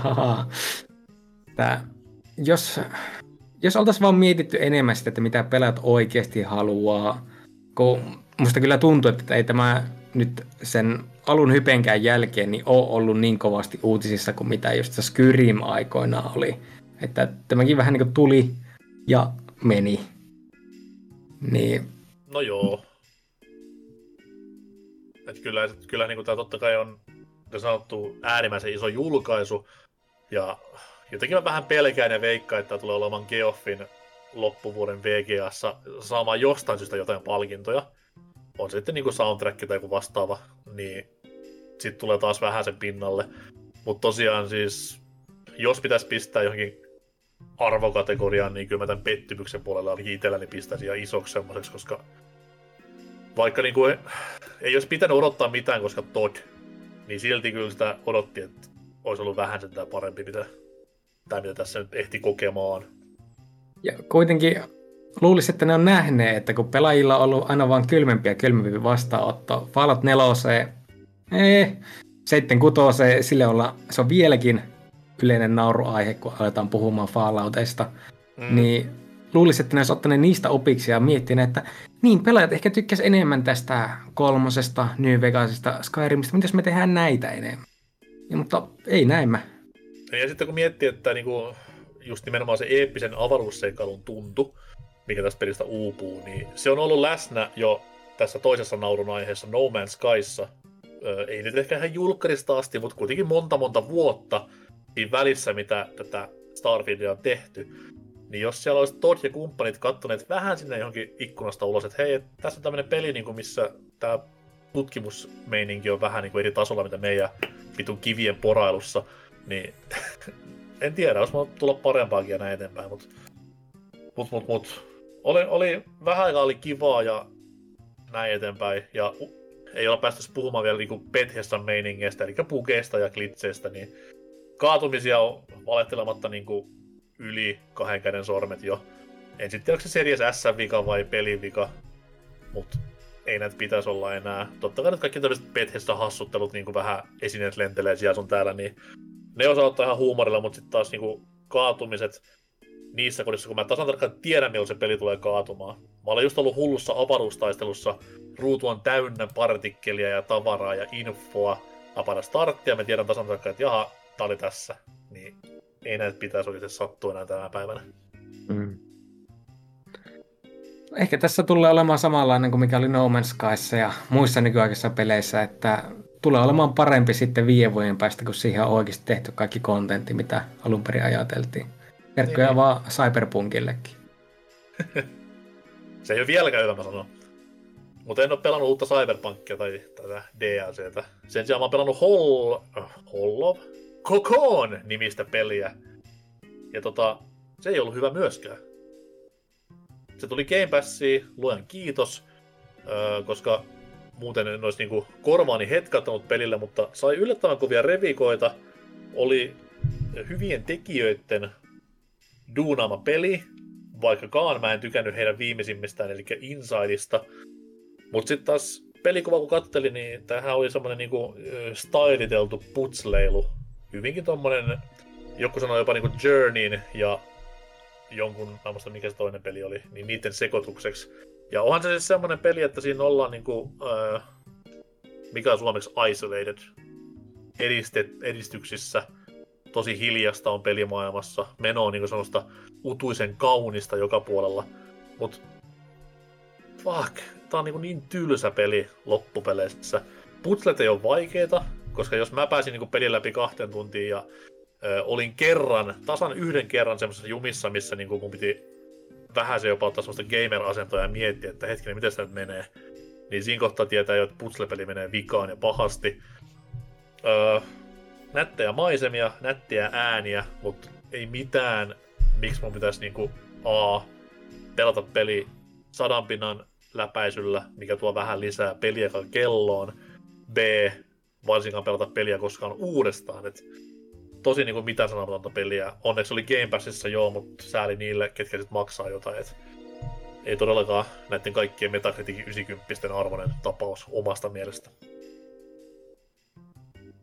Mitäs sitten vielä? Öö, tuonne Switch Onlineen GBA-puolelle saapui öö, kirpypeli, jota olen hyvin hyvin vähän aiemmin pelannut. Ja on kuullut pelkkää hyvää tästä Kirby and the Amazing Mirror-pelistä, joka on tituleerattu, että se on Metroidvania-maisen kirpypeli, mitä löytyy. Ja tosiaan joskus, joskus, joskus intti-aikoina pikkusen siellä sängyn pohjalla Gameboylla pelasin. Ei siinä hirveästi ehtinyt keskittymään asioihin, koska oltiin Suomea puolustamassa, silloin ei mitään videopelejä pelailla. Niin nyt sitten pääsin vihdoin viime ihan ajatuksen kanssa tätä pelailemaan ja on kyllä maittanut ihan kivasti, että kirpypeliksi äärimmäisen No, sanotaan että se on niinku ihan peruskirpyä, mutta just se Metroidvania-elementti tuo siihen vähän tuommoista lisätutkinnan innostusta. Ja ö, hyvin paljon kirpyn power En tiedä, eniten mitä missään pelissä, mutta äärimmäisen laaja valikoima on tähän asti vastassa. Ja Game Boy Advance herkkua, voisi sanoa tälleen, että kiva, että pääsee vihdoin pelaamaan kunnolla ajatuksella. Ja, en osaa sanoa, että missä kohtaa tämä menee mun kirpylistoille, mutta varsin korkealla ainakin tähän asti mennyt. Katsotaan, mitä sitten pelin loppua kohden tulevan pitää. Uh, Mutta siinä varmaan niinku tärkeimmät, tärkeimmät spelailut. Wargroove 2 tosiaan tässä vähän ehdin käynnistelemään jo. Ja voin sanoa tässä niinku ekan tunnin perusteella, että kaikki nämä arviot, missä oli se, että sama kuin ykkönenkin, pitää aika paljon paikkansa, että ei hirveästi niinku tätä peitellä tätä faktaa, että se on ihan kuin olisi ykkösen iso DLC, voisi sanoa tälle, että aika lailla suoraan mennä asiaan ja mikä ei ole muuttunut sitten ensimmäisen, niin no, jos eka oli hyvä, niin kelpaa. Nyt ei vaan tunnu peli niin, niin enää ihmeelliseltä, kun tässä on Advance Warsia tullut välissä ihan virallisia teitä myyntiin, niin ykkönenhän oli siitä aikoinaan tunnettu, että sitä nimenomaan ostettiin sen Advance Wars puutteen takia, mutta nyt tämä kakkonen vähän sitten kärsi siitä, että tämä esikuva on virallisesti julkaistu uudelleen komean uusioversion myötä, niin saa nähdä jaksaako kantaa, mutta kyllähän tuonne taktiikka, kevyt taktiikkapeli aina toimii. Kuitenkin jos miettii, niin no on Advance Wars, joo. Se on siinä. No niin, nyt kun se tolleen muotoilee, niin eipä, eipä hirveästi muita, muita samanlaisia ole. No, ollaan nyt tyytyväisiä tähänkin, että edes kaksi samantyyppistä julkaisua, laadukasta semmoista, meillä on markkinoilla. Mutta tota, niin, ei siitä, siitä varmasti lisää tulevissa jaksossa joskus, mutta ei tässä vielä. Mitä me tehdään nyt on se, että me mennään kuuntelemaan musiikkia ja mennään sitten siitä uutisosion pariin.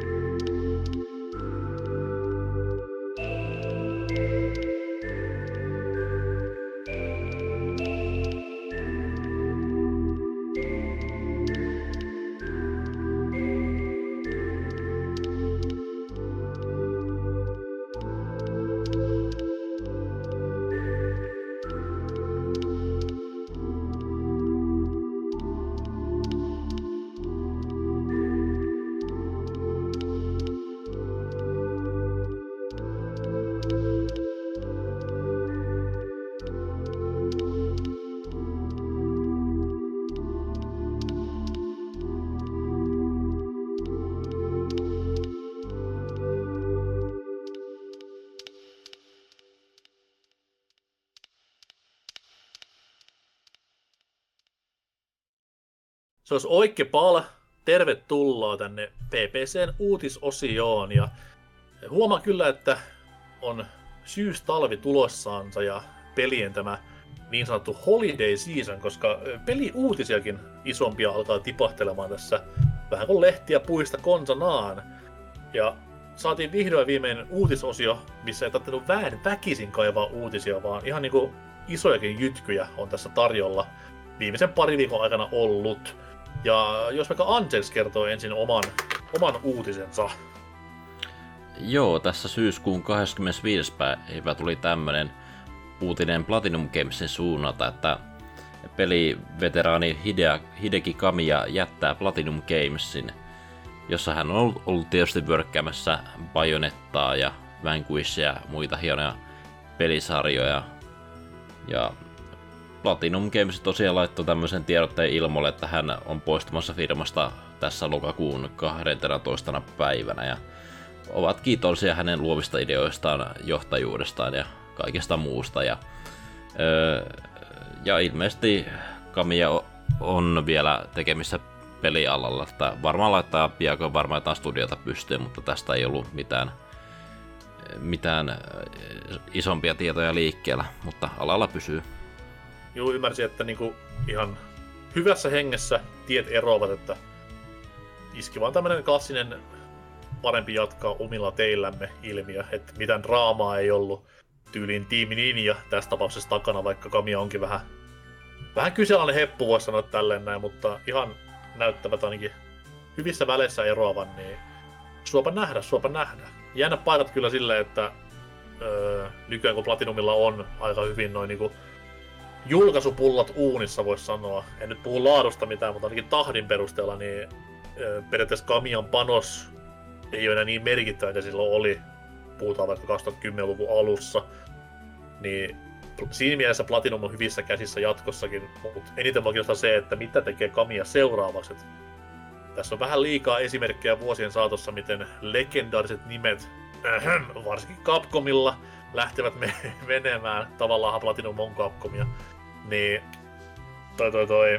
Ja sitten sen jälkeen aivan umpifarssi jostain vanhasta oman tuotteen rehashista, niin Mm. jos se nyt tulee neljän vuoden päästä kickstartattu peli, missä tämmönen noita nainen mättää demoneta turpaan ja peli on aivan paska, niin mennään sitten ihan täysin käsikirjoituksen mukaan, mutta toivon mukaan Kamia saa ihan niinku ison rahan duunia jatkossa ja ison rahan projekteja myös, niin Mm. saadaan hyvää hyvää yksin pelimättöä. Kyllä mä uskoisin, että Kamia on siis tekemässä mitä tämänhetkiset nämä just se japanilaiset legendat tekee, että Kiinasta tulee viestiä, että meillä on sulle 50 miltsiä ja tiimi täällä näin, että tuu tekemään pelejä ja tyypithän lähtee sitten tekemään.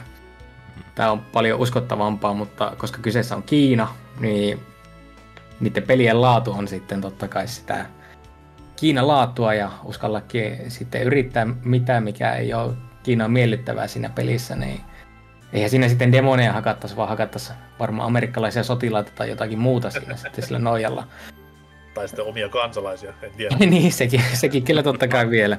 Tai hongkongilaisia ehkä enemmänkin. Mä itse toivon sille, että tässä käy niinku kojimat, että Kamia perustaa ihan niinku tommosen AAA-studion ja saa sitten niinku ihan exclu-sopimuksen jonkun ison konsolivalmistajan kanssa tai sitten multiplattia, mutta kunhan, niinku, kunhan AAA-status säilyy, niin se olisi niinku mulle dream come true, koska mies pääsisi niinku ihan täysin vapain käsin toteuttamaan sitten itseään, niin voisi olla niinku hyväkin kamaa tiedossa. Tossa Mä en on kyllä iso- ihan varma, että miten tässä oikein käy, kun kuitenkin kun miettii Platinumia tällä hetkellä, tai siis miettii vaikka niinku, ö, viimeiset 6-7 vuotta, niin mitä hyvää sieltä oikeastaan on tullut? Niin kuin Nier Automata, se oli, se oli loistava peli, okei, okay, mutta Scalebound peruttiin. Astral Chain, oli, Chain oli unohdettava, mutta hyvä sen aikaa, mitä se No se oli joo, se oli kanskin ihan ok peli. Sitten se Grand Pelihän siirrettiin pois Platinumilta. No, Soul Crestaa en oo niin, pelannut. Smuppi oli, Smuppi oli tosi hyvä, mutta se, tässä oli niin pienen profiilin peli, ettei sitä oikein hiffannut Platinumin peliksi. Beijo kolmonen. No, Mm. Iso pettymys. no sanotaan näin, että se oli epikset jaot, koska kakkonen ei siihen ole niinku ikävä verrata mitään, koska se on vaan niinku niin saatanan kuva. Et kyllähän toikin nyt oli ihan jees, mutta just nimenomaan verrattuna kakkosen niin aika paska. No niin, että tässä jää nähtäväksi sitten, että kun Kamia perustaa sen uuden studioissa ja tekee uuden pelin, niin tullaan näkemään, että oliko se oikeasti niin, että Kamia oli se hyvä asia Platinumilla, eikä sitten vaan enää jaksanut tehdä oikeasti töitä, vai eikö mies vaan enää osaa tehdä videopelejä? Oliko sillä niinku suuri vaikutus tuossa Scalebandissa? Oliko siitä siis- mitään niinku tietoa? Se, se oli niinku creative. Ei se niinku periaatteessa ollut tuottamassa eikä ohjaamassa peliä, vaan oli niinku creative lead tai joku tommonen advisor siinä pelissä. Et, et siitähän sitten taas niinku iso porukka meni tekemään Astral Chainia, missä tämä ö, ketju kautta ketjun päässä oleva monsterimekaniikka vähän siirtyi Scaleboundista sinne, niin ei niin iso rooli Kamiyalla, mutta ylipäätään siis Platinumilla. Se oli vähän niin kuin nykyään Nintendolla, että ne valvoo niin kuin vähän kaikkia pelejä laadullisesti, mutta ei ole niin kuin suoranaisesti tekemisissä minkään pelin kanssa. Toki Pajo nyt on Ka- Kamian lempilapsi ja näin eteenpäin, niin siinä. Mutta mitä Serkke sanoi tohon kohtaan, että onko mies oikeasti se kultasormi vai aivan paska, niin Serkke on hyvä ja kysyy mieheltä Twitterissä, että kyllä varmasti, varmasti vastaus on tällä kertaa, kun ei ole niinku mitään pomoa kelle vastata, niin todella säyseä ja rauhallinen. Onko sulla heittää mulle uutta puhelinnumeroa, että mun pitää tehdä uusi akkontti sitä varten? Kato, Pistä- aikaisempi on jo saanut bännit Kamiljalta. Ostetaan muutama, pri- muutama prepaid tehdä sitten burnereita sen verran, että päästään jankkaamaan sama kysymystä. Vähän okami-kysymyksiä väliin vielä, niin eiköhän mies tykkää. Varmasti. Oliko anteeksi tähän uutisen muuta? Eipä oikeastaan, niin mennään vaan eteenpäin. Niin Serkkä, kerrohan oma uutisesi.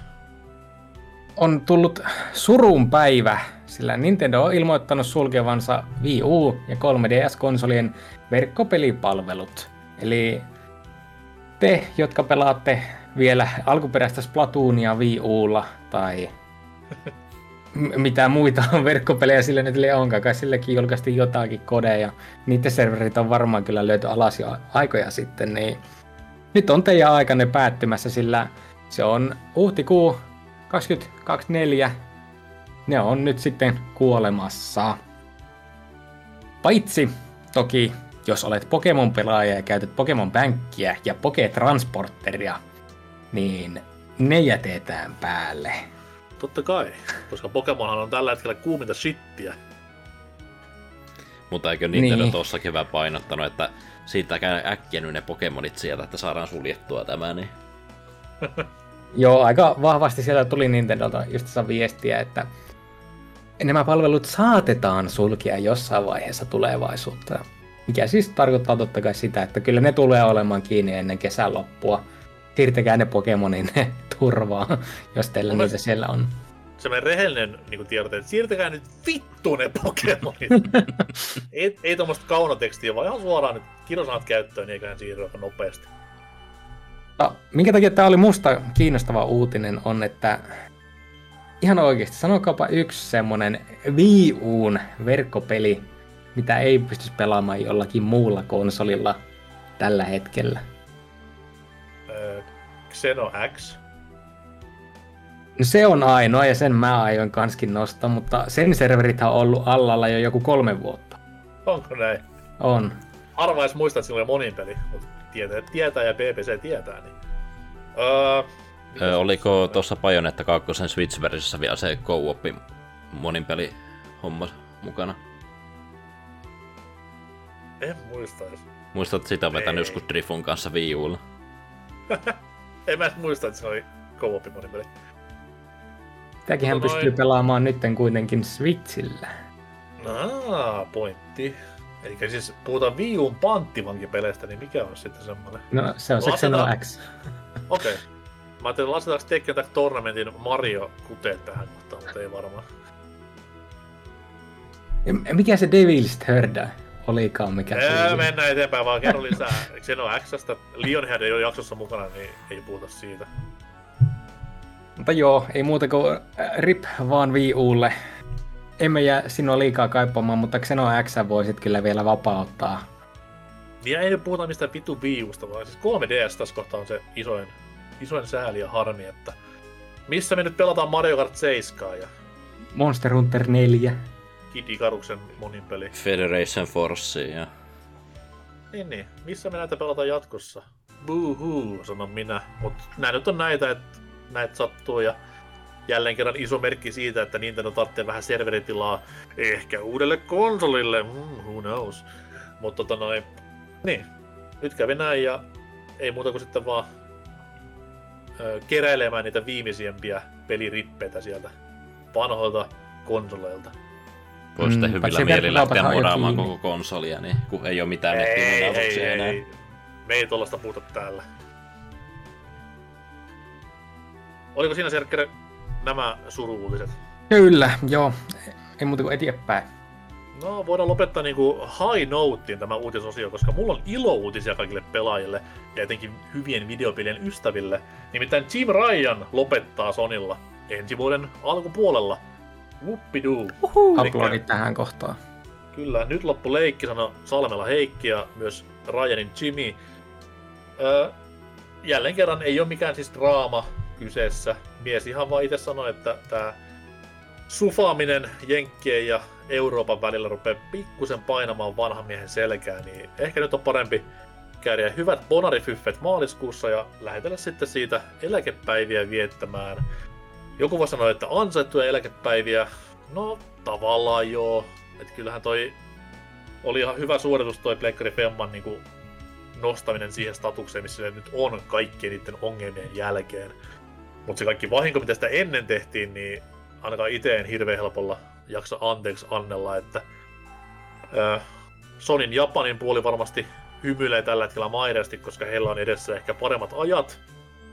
Mutta, mutta, niin. En, en, en siis jää kaipaamaan, vaikka iso nimi olikin, koska hyvin paljon, hyvin paljon hallaa teki sanomisillaan ja töksäytyksillään ja tekemisilläänkin. Niin, mites teille Jumbo Jimin elämä ja teot maistuu?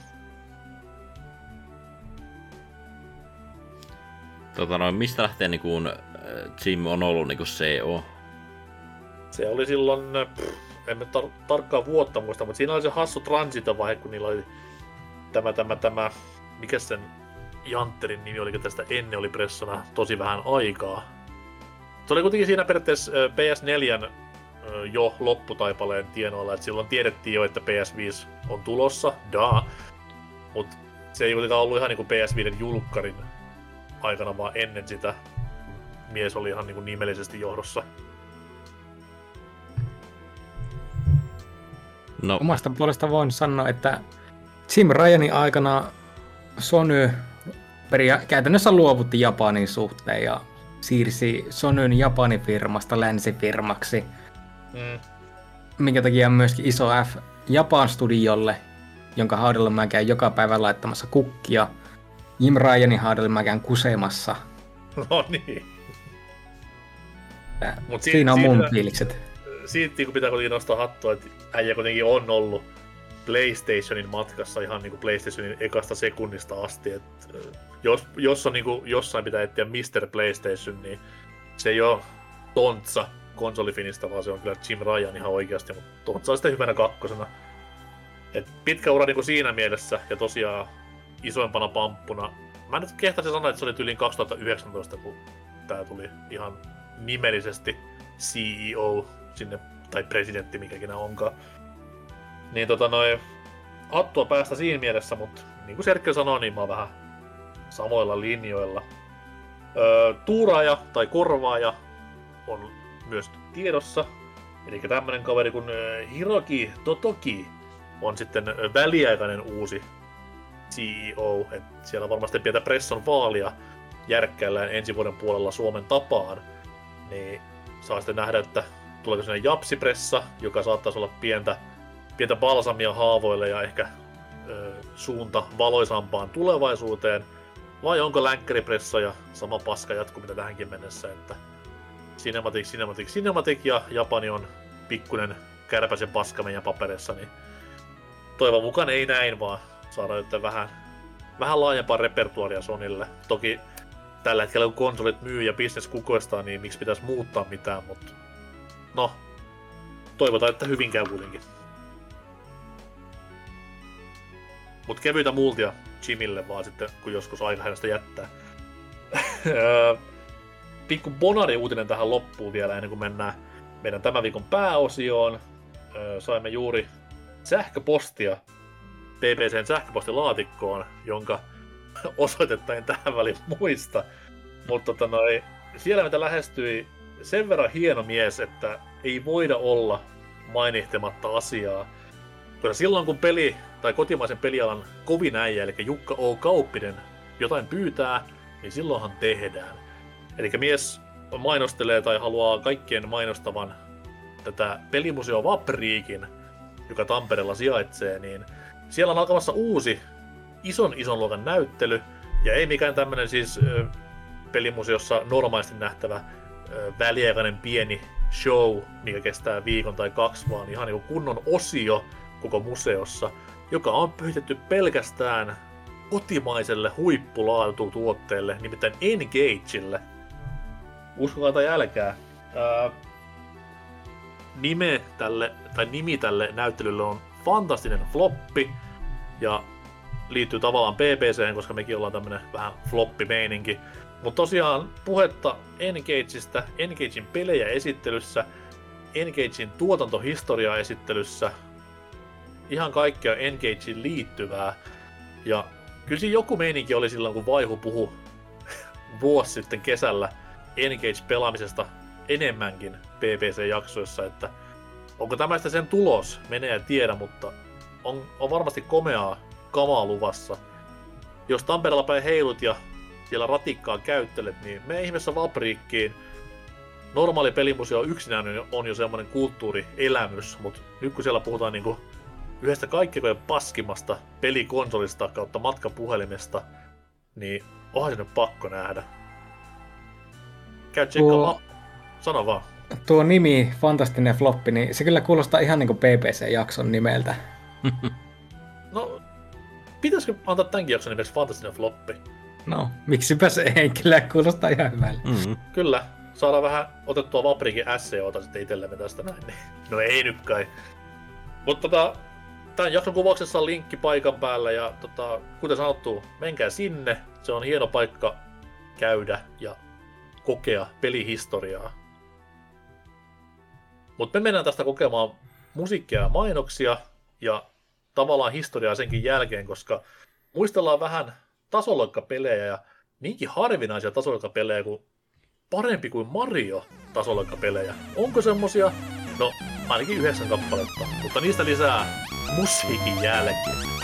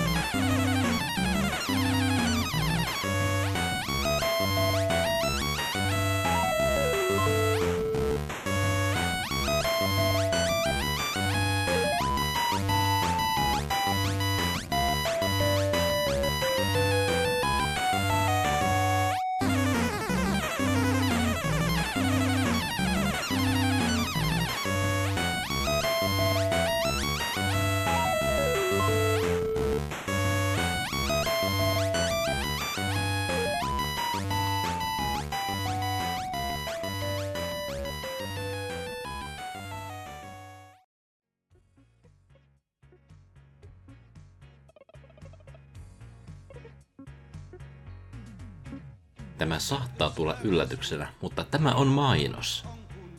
PPC. Meidät löytää meidän omalta sivustolta pelaajapodcast.fi. Siellä on vanhoja jaksoja ja paljon muutakin kivaa sisältöä. Podcastia voi myös kuunnella YouTubesta, Spotifysta, iTunesista ja pystyyköhän muuta kuuntelemaan. No, ainakin sieltä. Sitten sitten YouTubessa jaksojen lisäksi siellä on meidän hienoa perunateatteri showcasea siellä. Menkää myös sinne ja lopuksi menkää myös meidän Discordiin. Ei mulla muuta. Palataan takaisin jakson pariin.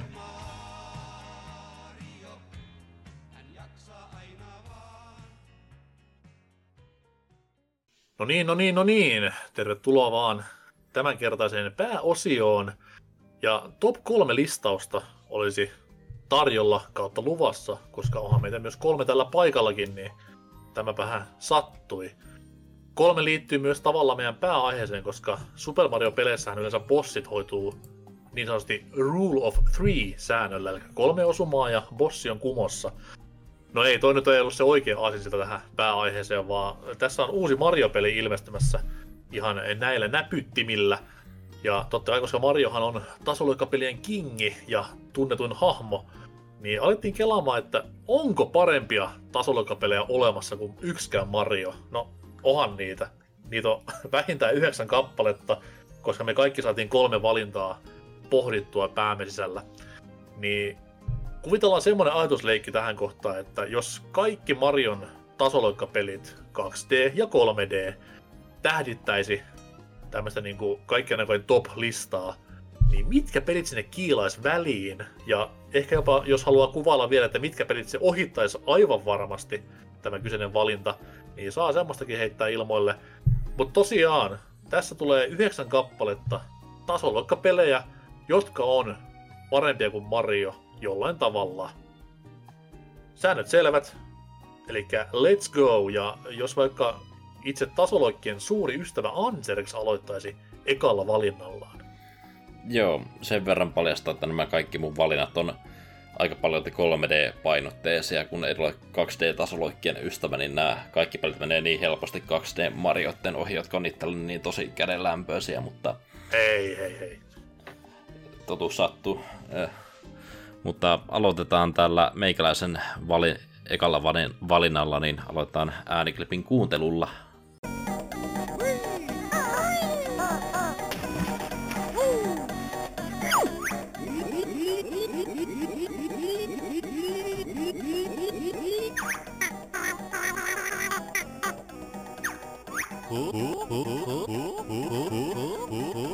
Näin. Eli siitä kuuluu Panjukasuin tuttuja ääniä. Ja Kyllä. Panjukasui on semmonen peli, jonka mä oon ehtinyt vaan pelata ekaan ke- kertaa niin kuin kokonaan lävitse, että tuolla Switchillä aloittelin tätä alkuperäistä 6 versiota, mutta siitä vaan vetänyt ö, pari ekaa kenttää, mutta joo, Banjo Kazooie tosi kiva taso, 3D-tasoloikka ja keräilyfesti, että menee ihan helposti itsellä Super Mario 64 ohitte. Toki 64 oli ensimmäisiä näitä 3D-tasoloikkia, että siinä kamera ja kaikki muut on vähän alkeellisempaa verrattuna uusimpiin tuotoksiin, mutta, mutta tykkään, että Panissa on ö, paljon vario- variaatiota kentissä ja ö, hahmojen liikuttaminen on hauska ja niihin saa uusia power ja kaikkea muuta. Ja tärkein, eli siis läppä on parempaa, huomattavasti parempaa, mitä melkein missään muussa 3D-tasolla Että tommonen hyvä brittihumori iskee kyllä aina, ja tässä pelissä sitä on yllin kyllin. Jopa niinku, ei nyt ihan niinku paskahumorin tasolle mennä, mutta aika niinku tylyäkin komediaa, etenkin erästä myyrää kohtaa, niin on kyllä huikea, huikea tapaus. Joo. Ja tämähän oli, tämä oli siitä aikanaan niinku merkkiteos, koska tämä ilmestyi 98, olisiko ollut, kuitenkin ihan niin kuin reippaasti Mario 64 jälkeen. Ja sitä niin kuin titulerattiin monessa paikkaa, että tämä on niin kuin oikeasti monessakin tapaa parempi, mitä Mario 64 ja jengin perse repes aivan liitoksista. Ei voi olla, että sehän, Mario 64 on merkkiteos ja jaada jaada jaada, mutta kyllä se niin kuin, niin kuin sanoit, se on monipuolisempi kuin Mario ja teknisesti parempi kuin Mario, niin vaikka se ei ehkä niinku saanut samanlaista legasyä johtuen siitä, että se ei ollut ensimmäinen 3D-tasoloikka, niin parempi peli se silti ihan objektiivisesti on.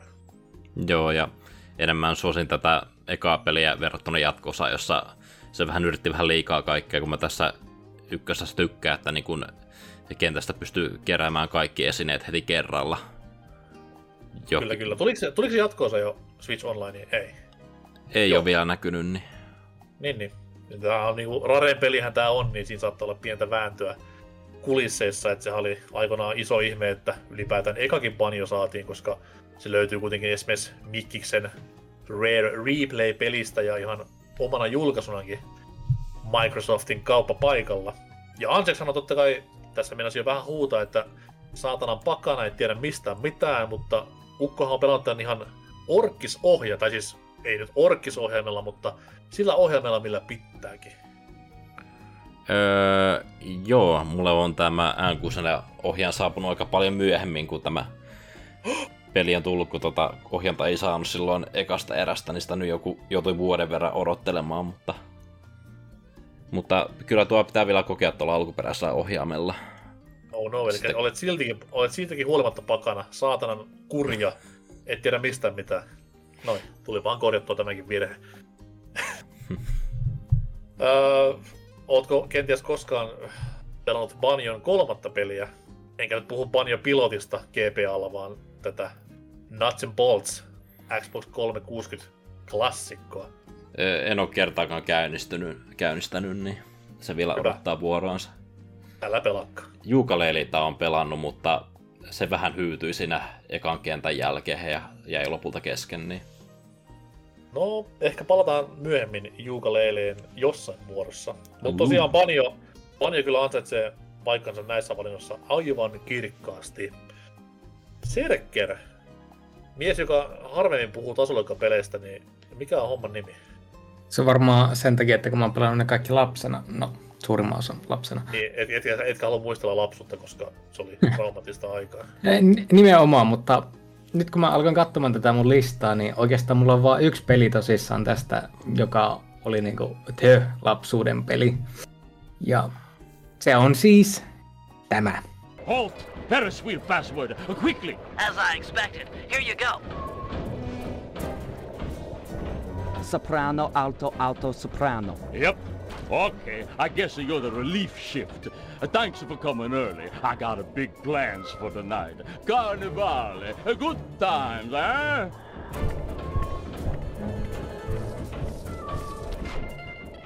I can't believe that worked! You've got the worst Italian accent I've ever heard! No offense. Head inside and grab the blueprints. No telling how long till another patrol comes by. Ja kyseessä on siis Sly Cooper kolmonen nimenomaan, ei kakkonen taikka ykkönen, jotka... To- Tootsi rauhoittuu siellä jossain, missä ikinä onkaan nyt sitten. Istu alas! Ja mua just niin kiinnostaa, että miksi juuri kolmonen. Joo.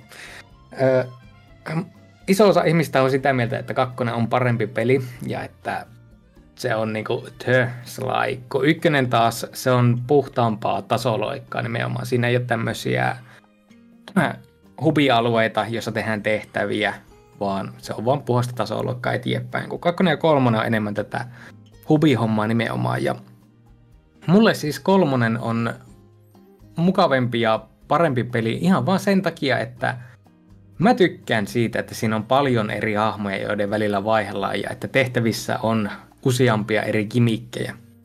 Ja just tehdäkseni tämän Mario-vertauksen, siis miten mä vertaan näitä pelejä on, että mä katson mikä on se lähin Mario, mikä silloin on tullut ulos. No, Voi, vai voi kolmosen ei, tapauksessa. Voi ei. Niin, mä olin just tulossa siihen, että, että mä New Super Mario Bros. ja sen kanssa nyt ei, ei tarvi alkaa kilpailemaan kovinkaan Aha. paljon. Mä ajattelin puhua tästä niinku lähimmästä 3D-Mariosta, mikä ei myöskään näin niinku retrospektiivisessa mikään hirveän hyvä Mario-peli ole. No siihen mä just oon tätä vertaamassa, että kun mietitään, että Sunshine tuli 2002, Sly 3 tuli 2005, niin kyllä Sly 3 on paljon enempänä kuin mitä on Sunshine. Ja jos mietitään sille Mario-mittakaavassa, niin Sunshine on kuitenkin aika niinku tämmönen kimikkipohjainen peli verrattuna mihinkään muuhun Marioon, mikä on tullut ennen sitä tai no sen jälkeen lukuun ottamatta Super Mario Bros. 2, koska se, on, se ei ole Mario-peli. Niin, joo, no. Kerro sen historiasta mä älä kerro. joo. niin samalla lailla Sly 3 on omanlaisessa kimikki-osa siinä sarjassa. Toki hyvä, että mikään niistä sarjan peleistä ei ole liikaa ole samanlainen, mutta että se, että siinä kolmosessa se kimikit suoritetaan vaan paljon paremmin kuin mitä Sunshineissa silloin tehtiin, että siis Sunshine saa mennä vain helvettiä, niin edetetään näin vesikohtausten kanssa, missä pitää sillä lehdellä ajelehtia ja tämä Pasinko-kohta, siis jumalauta, että mulla meinas monta kertaa lentää ohjaa seinään, kun siinä yritin sitä päästä läpi. Niin Sly kolmosen se useat erilaiset hahmot, monimuotoiset tehtävät, siistit alueet ja se, muutenkin vaan mä tykkään semmoisesta Ocean's Eleven toiminnasta, että missä kerätään tiimiä ja sitten tiimin kanssa suoritetaan tämmöinen ultimaattinen ryöstö. Niin Mhm. sen takia vaan mulle Sly Cooper 3 on parempi kuin Sunshine. Mm. Mulla ei koskaan niinku ole silleen auennut, koska ö, silloin Slime kulta-aikana, eli PS2-eralla, siellä oli kaksi parempaa, tai omasta mielestä parempaa, vähän niinku samantyyppistä pelisarjaa, mitä sitten jopa Sony itsekin ymmärsi, että hei, meillähän on tämmöinen kolminainen, tai pyhä kolminaisuus, niin pistää jopa markkinointimateriaaleihin nämä kaikki kolmen sarjan pelit, tai korjaa hahmot, sekoilemaan keskenään, mutta en siis kiistä, etteikö Slide olisi ihan niinku genressään hyviä pelejä. Ehkä vähän liian pikkulasten pelejä mun makuun, mutta tota noin, se oli silloin kun olin teini ja silloin lasten pelejä pelatu, niin vanhempana varmasti arvostaisin Sly-pelejä enemmän. Täytyy ottaa peluuseen jossain kohtaa. Kolme ensimmäistä on siis ehdottomasti PS2 ja muutenkin Sonyn näitä tasoloikka parhaimmista ja sekä no, viimeisiä tasoloikkia, mitä siltäkin Sonylta on tehty. Sen jälkeen on vaan nitty and gritty, realistic, shoot people, movie games. Eli seuraava Sly on siis tämmönen, ö, niinku, missä on oikea pesukarhu, mikä vaan niinku taloissa samoilee ja meno Ja voisi kyllä myydä tänä päivänä aika paljonkin, jos se olisi vaan semmoinen, että oikea pesukarhu menee ja ryöstelee Okei. kamaa. Okei, on sillä pakko olla naaman, että se vähäis niin kuin on Sly Cooperin liittyvä, mutta kuitenkin tommonen oikea, oikean elämän pesukarhu, yltiö realistisissa grafiikoissa ja totta kai ö, joku sidekick puhuu siinä vieressä. Niin, vi- virta ulkolla. poliiskaa sitten koko elämän. Niin. Niin. niin. Sehän on maailman vaarallisia eläin, niin se tappaa kaikki hahmot siinä pelissä loppupeleissä. Mut joo, Sly kolme listoille ja tosiaan ö, Sunshine ja parempi tässä tapauksessa. Ö, oma ensimmäinen valinta, se on tota, jos on PPCtä paljon kuunnellut ja meikäläisiä jorinoita, niin tietää hyvin hyvin paljon, miksi tästä pelistä tykkään, mutta puhutaan totta kai lisää tästä loistavasta pelistä, joka kuulostaa about tältä.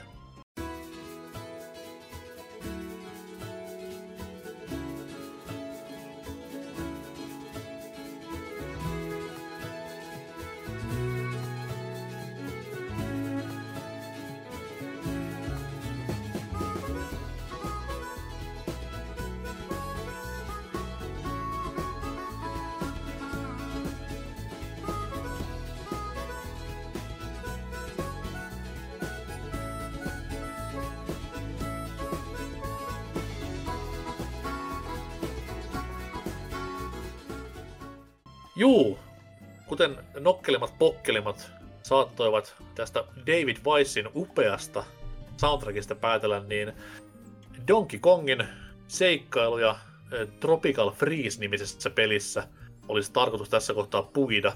Ja sen verran rankaksi meikä heittää tässä kohtaa Mario-vertaukset, että tämä peli on kaikkien aikojen paras 2D-tasoloikkapeli, mitä on tehty näin niin kuin, ö, puolitoista viikkoa ennen Super Mario Wonderin julkaisua. Mutta tämä tää siis tää osuu niin täydellisesti 2D-tasoloikkien jokaisen semmoisen niin hyvään kohtaan, mitä vaan voi rastittaa listalta. Et, ö, kontrollit, timangia, haaste, uskomatonta, vaihtelu, ihan niin kuin käsittämätöntä. Jokainen kenttä on tyyli eri gimmikillä varustettu ja samaan aikaan äärimmäisen hienon näköinen, hienon kuulonen, tosi haastava. Niin mitä voi enempää 2D-tasolla kautta toivoa? Wii U-peli alun perin, joten Wii mainittu jälleen kerran tässä jaksossa. Öö, sillä pelasin ensimmäistä kertaa tätä ja ihastuin niin kuin silloin jo aivan täysin. Et tykkäsin jollain tavalla tästä Viille ilmestyneestä Donkey Kong Country Returns-pelistä, joskin vakle vakle kontrollit vähän sitä peliiloa söi. Mutta sitten taas niinku nuorempana rakastin ja nykypäivänäkin rakastan tätä SNESin Country-trilogiaa. Niin tää peli pääsee huomattavasti lähemmäs mun mielestä sitä niinku tunnelmaa ja meininkiä. Mutta tehden sen kaikilla sen ajan kautta nykypäivän herkuilla ja ö, parannuksilla, niin kyllä, kyllä niin kuin maittaa. Ja jos haluaa totta kai pelin kokea ultimaattisesti definitiivisellä versiolla, niin Switchille on ihan omansa, jossa Funky Mode on se suurin uudistus, jopa ainoa uudistus, helpottaa peliä niille, jotka eivät tässä pelissä pärjää, koska niitä on aika paljon, tämä peli on mennä ihan pitun vaikea, niin, mut hyvällä tavalla. Kaikki kuolemat, kaikki töhöilyt on niin periaatteessa pelaajan täysin omaa syytä, koska pelissä ei ole mitään semmoista rikkinäistä, mistä voi syyttää jatkuvaa kuolemista tai vastaavaa. Se on vaan niinku vaikeustaso käppyrältään niinku äärimmäisen täydellinen. Se menee just oikeassa kulmassa ylöspäin ja that's it.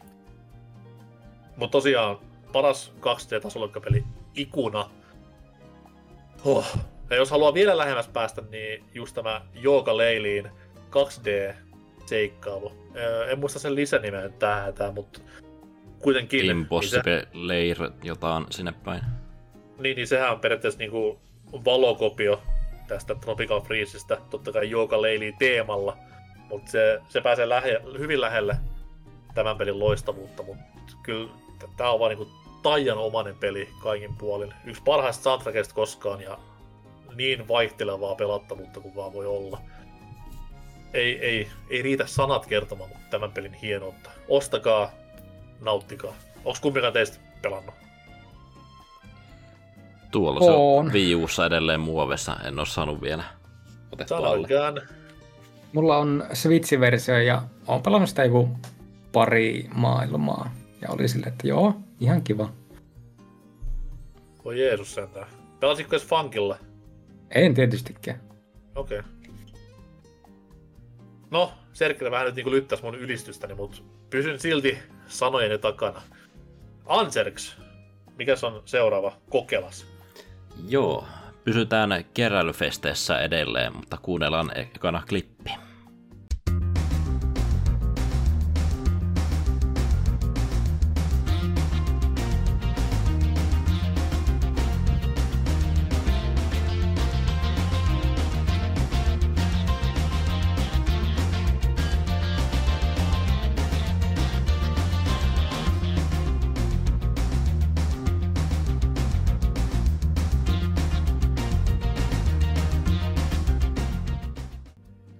Sieltä kuuluu Koppelan tuttuja musiikkia, niin se on tietysti Spyro ja äh, Spyro 2 äh, tarkemmin kyseessä. Ajattelinkin, että puuttuva Stingin laulu niin olisi olisi poliisen biisiä kuunnella. Hmm. Öö, tota noin, no siis sen syy, miksi mä valittain kakkosen, että no, et Spyro 1 on, on hyvä tasoloikkaa, mutta kentät on suurimmaksi osaksi aika samanlaisia, että kakkossa tuli sitten enemmän variaatiota, että päästään niin kuin vähän seikkailemaan eri aikakausella, aikakausella tuon dinosaurusmaisemia ja päästään jonnekin aavikolle ja, mm-hmm. ja enemmän kerätävää ja enemmän minipelejä ja kaikkia lisää, että no kolmassa sitten tuotiin en, enemmän sitten pelattavia hahmoja, entistä enemmän minipelejä, mutta siinä sitä oli vähän oman makuun liikaa, että mun mielestä aina se niin minipelin lisäys oli se, mikä tästä niin teki merkittävän tapauksen, koska ykkönen totta kai niin kuin, se on, niin kuin sanoit, tosi hyvä peli, ja se oli itselle aikoinaan semmoinen, että okei, okay, tämä on se niin Pleikkarin the tasoloikkasarja, eikä, eikä se eräs sarja, mistä varmaan kohta puhutaan lisää, mutta tota noi, sitten se kakkonen vaan just toi kaikkia lisää enemmän ja isommin ja monipuolisemmin, niin se meni itselläkin vähän, vähän jopa niin kuin arvoasteikossa ohi. Mutta mikä on Mario-vertaus tälle pelille, koska eihän tämä voi olla parempi kuin SM64. Öö, no, kyllä mun mielestä, koska kontrollin osalta Spyro on paljon kivempi niin kuin liikuttaa, että pystyy juoksemaan nopeasti kenttien läpi ja liitelemään ja kaikkea muuta. Niin... Mitä vi... Eihän tässä olisi analogiohjausta. No. Aha. On. On, on uudessa versiossa. Aa, niin sä huijat ja puhut tästä niinku Reignited-trilogiasta, perkele. Niin, ja voihan sitä, jos analogi ohjaa löytyy Pleikkari 1, niin kyllähän sitä pystyy käyttämään. Niin, kyllä mäkin muistelin, että mä oon pelannut tätä analogia niin, tuella. Niin, ei natiivisti. Alun perin, tai niin, alun perinhän tää oli D-pad-peli. Mut joo, ymmärrän, ymmärrän kyllä, jos pitää parempana, ja tiedän useammankin ihmisiä, jotka pitää parempana. Väärässähän nämä ovat, mutta makuasioita.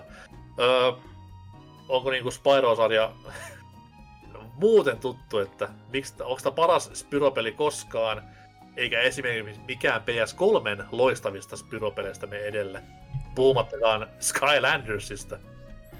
Ainoa Spyro, mitä mä oon pelannut kolmosen jälkeen, oli tämä joku Legend-sarjan ensimmäinen osa. Ja oh, helvetti. Siinä, no mä, mä, en oikein, mä en muista sitä mitään, että se Star, ei kun se tuo Lord of the Rings-tyyppi oli siinä ääninäyttelmässä ja kaikkia muuta, mutta ei ole tehnyt ikinä meni palata siihen.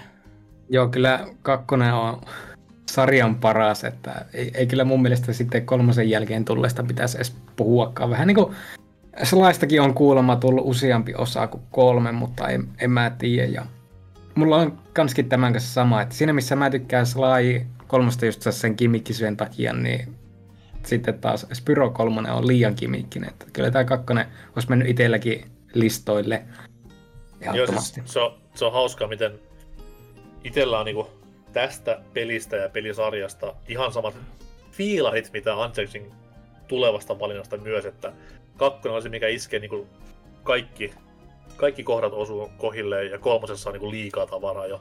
Mm. Mut, mut, mut kuullaan sitten varmasti siitä myöhemmin lisää. Oliko Spyro kahdesta mitään vielä fiilisteltävää? Siinähän se tuli aika hyviä käytyä lävittä, niin eteenpäin vaan. Sanon vielä ääneen se, että se on parempi kuin Super Mario 64, niin saadaan vähän heretiikkaa linjoille. No, S- Spire 2 on parempi kuin Super Mario 64, niin...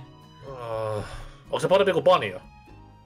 No niin, in, no, your, in your face. Kyllä mä laitan vähän nää niinku, ö, ö, järjestykseen, niin Aa, okei. Okay. Nyt on, nyt on kontroversiaalisessa huipussa. öö, Serkkere, pelasta meidät oikealla mielipiteellä tällä kertaa. No mä en tiedä, mitä nää tulet sanomaan tästä näin, kun seuraavana pelinähän toimii tällainen peli.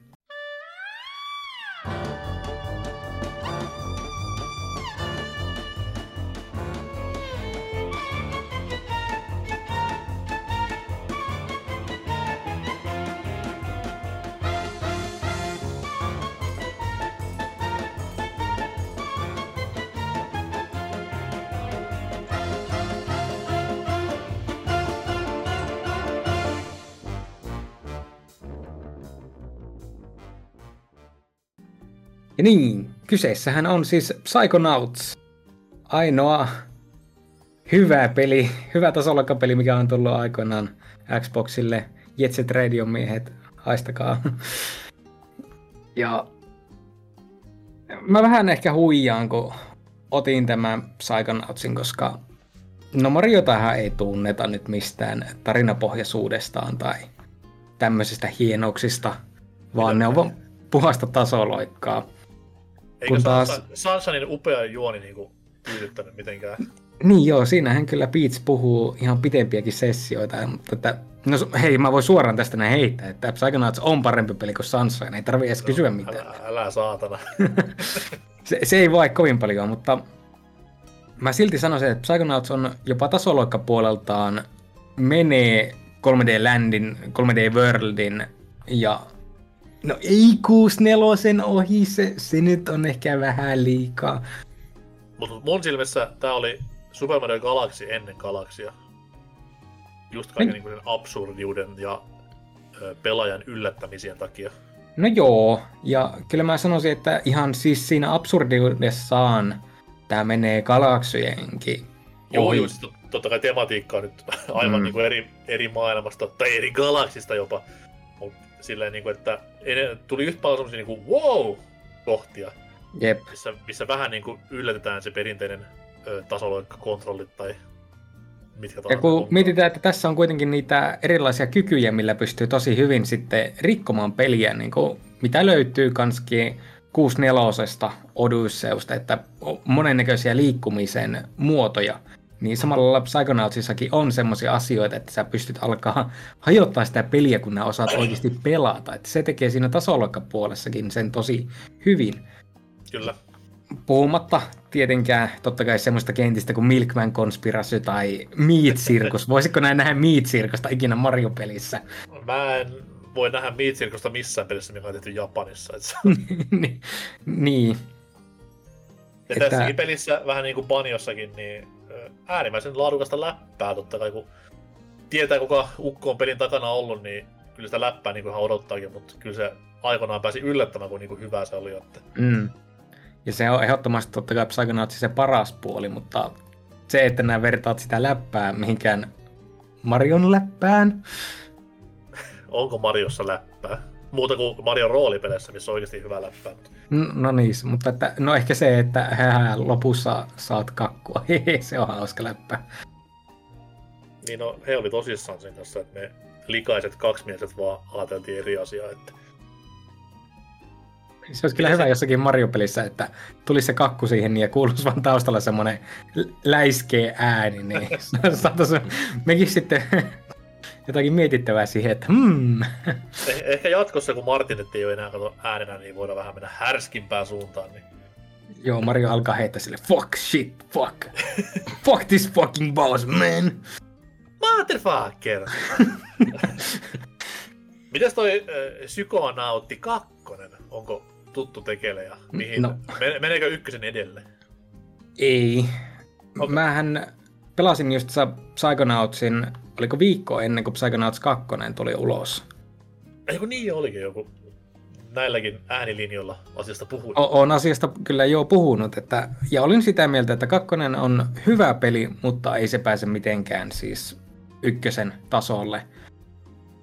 Ehkä se on ö, hiotumpi tasoloikaltaan, joo, mutta kun se sitten menetti hyvin paljon niitä asioita, mikä tekee ykkösestä sen todellisen kulttiklassikon, mikä se on.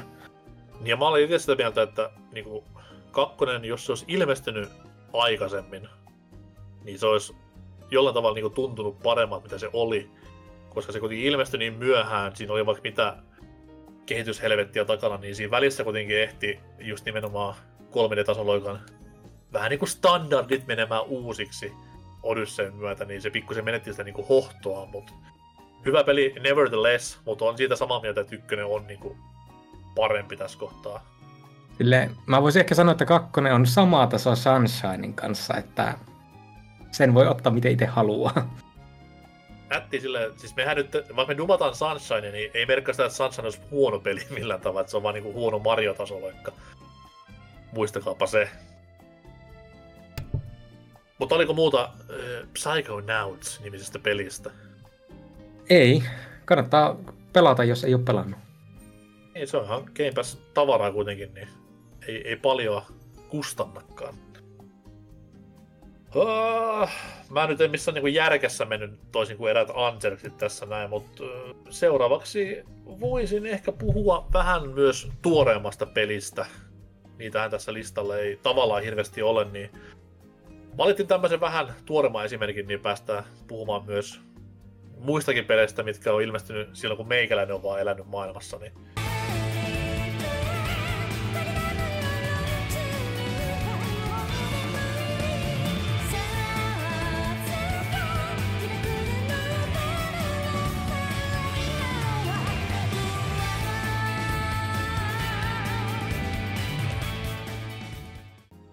Ja näin.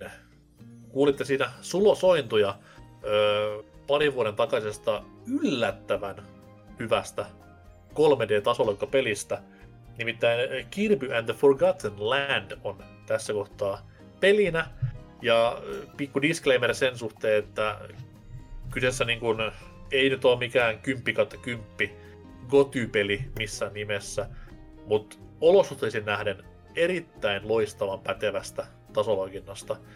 Eli jutun hommahan on se, että Kirppu ei ollut tätä peliä ennen koskaan tämmöiseen 3D-tasoloikkaan astunut, että hahmolla oli 2D-tasoloikkapelejä aina sieltä auvoiselta Ysärin alusta asti ihan konsolisukupolvesta toiseen, mutta vasta Switchillä joku sitten siellä HAL Laboratoriossa ymmärsi, että hei, nämä tasoloikkapelit on vähän erilaisia nykyään, mitä silloin ekan Game Boyn aikaan vuonna 1992 niin pitäisikö meidän tehdä jotain, ja toden totta he tekivät jotain, ja tuloksena oli öö, omasta mielestäni jopa parempi peli kuin Super Mario 3D World.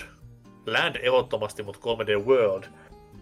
Ja miksi vertaan niin näitä kahta keskenään, on se, että pelit on hyvin samanlaisia, että ne ei ole tämmöisiä periaatteessa collectathon-tyyppisiä öö, ison, isojen kenttien 3D-tasoloikkia. Totta kai niin Collectathon tulee siinä kohtaa, että kyllähän näissäkin kerällään tavaraa kentistä, mutta kentät on hyvinkin, hyvinkin ö, lineaarisia, ja niiden sisällä sitten niin nämä tehtävät kautta löydökset pitää tehdä.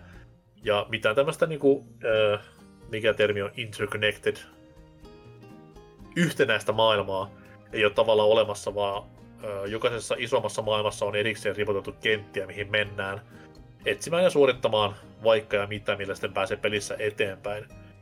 Mutta tosiaan se niinku shokki wow-tason yllätys tämän pelin laadusta on se, että miksi tämän halusin nostaa esille, koska tämä on vaikka kuinka vihais kirpyjä ja vaikka kuinka ne 2D-kirpyt olisi maailman helpoimpia pikkuvauvojen pelejä, niin tämä ansaitsee silti niinku huomiota 3D tai ylipäätään tasoloikkien saralla laadunsa takia. Et aivan, aivan käsittämättömän kova peli kaiken puolin. Toki vähän unohdettava, koska läpipelun jälkeen ei hirveästi ole niinku tuommoista lisää, miksi pelin parin pitäisi palata, mutta se mitä sitä pelasi silloin aikoinaan, niin kyllä jäi mieleen erittäin erittäin hauskaa tasolokka pelinä.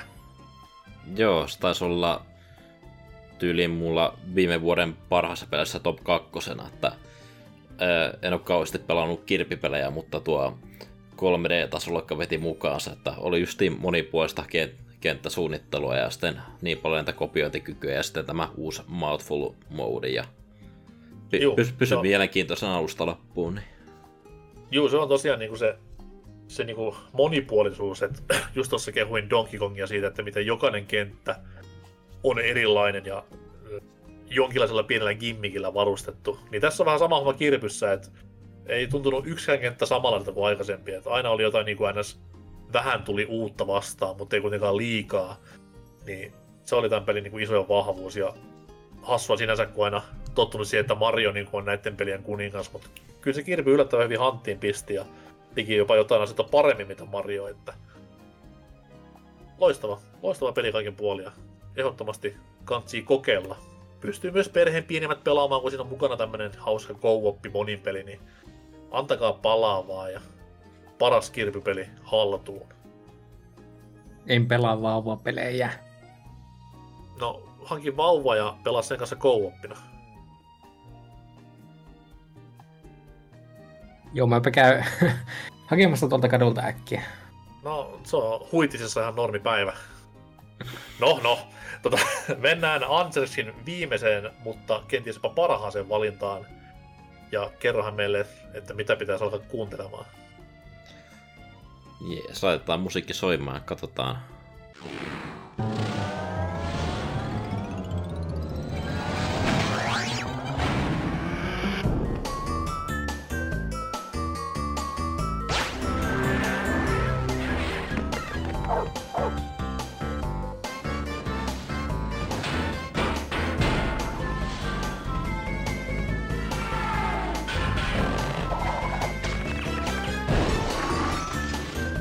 Crash Bandicoot 2. Cortex Strikes Back. Press start to begin. Eli sieltä kuuluu Crash Bandicootin tuttua rallatusta. Mutta mikä numero? Numero kakkonen on tällä kertaa Joo. kyseessä. Se on täysin oikea vastaus. Koko Crash niin kuin pelisaakasta. Joo. Menee heittämättä ykkösen ohitte, koska no, ykkönen on vähän vielä tämmönen, voisi sanoa vähän niin kuin kokeellisempi, että tämmönen 3D-peli ennen Super Mario 64, mutta ei varsinaisesti tunnu paljon 3D-tasoloikalta. Se tuntuu niin kuin 2D-tasoloikalta, joka on 3D-nä, eli tämmöistä putkijuoksua. Ja hirveän vaikea. haastetta kyllä löytyy, että se on se, no haaste on siinä kiva asia, että, että kaikkien laatikoiden kerääminen ja timanttivien hankkiminen, niin siinä, siinä on varsinkin kakkossamassa omat haasteensa, jos lähtee 100 prossaa yrittämään. Ja, Mm. ja tietysti kakkossa on paljon enemmän variota kentissä, koska ykkössä vaan seikkaillaan siellä viidakoissa ja kaikissa muissa maisemissa, niin e- e- tavallaan niin kuin tuossa kakkossa niin kuin kiertää niin kuin maailmaa ympäri ja, ja, ja sopivan määrin tasoloikkaa, kuten vähän sama homma tuossa kolmessa, kun Spyro kolmosessa ja Sai kolmosessa on vähän, rupeaa olemaan vähän liikaa kaikki, että niin kuin puolet kentistä on noita ajokkikenttiä, josta mä en kauheasti tykkää. Juu, se on niinku itselläänkin se isoin ero, että miksi Crash 2 on omissa kirjoissa parempi kuin kolmonen, koska ö, ajokenttien paskuus vaan niinku laskee niitä kolmosen pisteitä. Et tästä kakkosesta niitä joo, homma toimii hyvin, niin mikä ettei. Joo, On kyllä jännä näissä Sonyn tasoloogissa, että ensimmäinen osa on semmoinen hy- hyvin kokeileva. Kakkonen löytää sen, mitä se tekee. Ja kolmonen on sitten aina silleen, että lähtee viemään sitä gimmickiä jo liian pitkälle. Kyllä, ja vähän niin kuin myös Spyron tapauksessa, niin äh, Crashikin vähän sitten, vähän sitten niin kuin lähti liikaa laukalle, voisi sanoa sitten pari konsolin sukupolvea myöhemmin, että kaikki saatana Mind Over mutantit ja vastaavat on roskakori tavaraa, mutta Crash sitten vähän paremmin redeemas itsensä, toisin kuin Spyro, että nelonen aivan sangen hyvä peli, loistava peli. Ei, ei loistava, hyvä peli on parempi tässä kohtaa. Joo, ei se kuitenkaan kakkosta ylitä, että nelossa iso ongelma on siinä, että ne kentät on liian pitkiä ja sitten sitä kerätävää on niin tarpeettoman paljon, niin Niin ja sitten taas se, kun se kakkosessa on niin taas niinku mun mielestä haaste käydä paremmalla tasolla kuin nelosessa, että ö, en sitten tiedä, olenko vähemmistössä, mutta mun mielestä tasolokapeleissä pitäisi olla elämät ja joku rankku, sit kun ne loppuu. Niin siinä kohtaa nelonen myös vähän pissi. No siis on siinä se vaihtoehto, että voi pelata semmoisessa klassikkotilassa. Niin... Niin, mutta se on nyt vaan vaihtoehto, että pelit tehdään peleinä eikä... No, anyways. Ja kakkonen on myös siitä hieno, että tää oli niinku omassa lapsuudessani, milloin te olitte vaan pilke silmäkulmassa biologisilla vanhemmillanne, niin tota, tää oli mun lapsuuden ajan se The PS1-peli, mikä varmaan niinku kaikilla kavereilla oli. Tää tuli bundlena silloin, kun PS1 tuli tämä toinen malli markkinoille. Öö, ja sen myötä niin räjähti aivan käsi Suomessakin Pleikkari 1, niin tää oli se, mikä kaikilta löytyi. Ja tää oli se, mistä Pleikkari 1 kanssa ehkä eniten keskusteltiin aina, koska oli pientä vääntöä, että mikä onkaan se paras peli, Mario 64 vai Crash 2.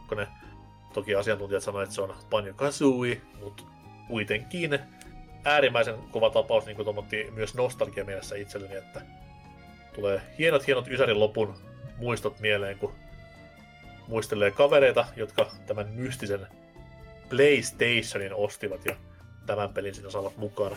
Mm. Mutta jos Mut ö, mi- mikä, mitä Mario-peliä parempi tämä on? No siis, Eikä, eikä vaan taas. no tavallaan kuvaili, että niinku, tämä on vähän niin kuin ö, ö, 2D-peli, joka on 3D, niin kyllä mä kakkosen nostan helposti kaikkien Super Mario 2D tasoloikkien ohi, että tuo on tommonen feel good hyvä itselle, että se on sopivan pituinen ja on paljon kerätävää sa- 100 prosenttia läpipelussa on oma, oma haasteensa, niin kyllä, Niin ja sit- kyllä kelpaa. Vitsissähän pitää tietää myös se, että puhutaanko me nyt Orkiksesta vai tästä ö, Oivan uusio-trilogian kakkosesta. No, se on kuitenkin tyyliltään samanlainen, että tuo ykkösen uusi versio hyötyi eniten niin tuosta remakeista, että, niin kuin, että siinä noita kaikkia kenttiä ei tarvitse vetää niin kuin kuolematta, että saat kerättyä noita timantteja ja sitten noita laatikkokertomia, mitä tuotiin myöhemmin kolmosen, ja sitten vielä remakeissa tuli nämä kolmosessa esitellyt time trialit, niin ne, ne tuo semmoista kivaa lisätekemistä niin kuin siihen. Niin. Okei. Okay. Mun mielestä taas mä dikkaan enemmän, no totta kai Orkis, koska nostalgia, mutta sitten taas se, että mun mielestä ne jotenkin näyttää persoonallisemmalta graafisesti siis. Ne on Mm. vähän liian kiiltäviä ne uusia versiot silleen. Mä tykkään tuommoista kulmikkaasta enemmän. Kyllä. Who hells. Ja pelissä on siisteitä se, että sehän niinku jatkuu niin suoraan ykkösen lopusta kuin vaan voi jatkua, että sama tippumiskohta mitä ykkösen lopussa, niin siitä alkaa kakkonen. Mikä on Mm. aina vähän naurat, naurattanut itse, että oliko tämä niinku pläni vai miten tämä homma meni, niin Mm. Ainoa asia, ainoa se, mitä jos selitetään, että mistä toi eh, Crashin sisko koko on ilmestynyt ja mi, mi, minne sen Pamela Andersonia muista, muistuttava tyttöystävä on hävinnyt ykkösestä, niin Joo, niin se menikin. No mä en oo turrikaton, niin mä en tommosia detaljeihin kiinnitä huomiota niin paljon. Enemmän kiinnostaa isopäiset tiedemiehet. Öö, tota, Serker. Mikä on Ukon kolmas? Netto. ennemmin jäänyt kuuntelemaan näistä isopäistä tiedemiehistä. No voidaan tehdä tommonen late night K18 kästi joskus. Niin. No niin. Mutta joo, meikäläisen kolmas on... No, musta tuntuu, että se on vähän huijausta. Ja kyseessähän on siis tämä peli.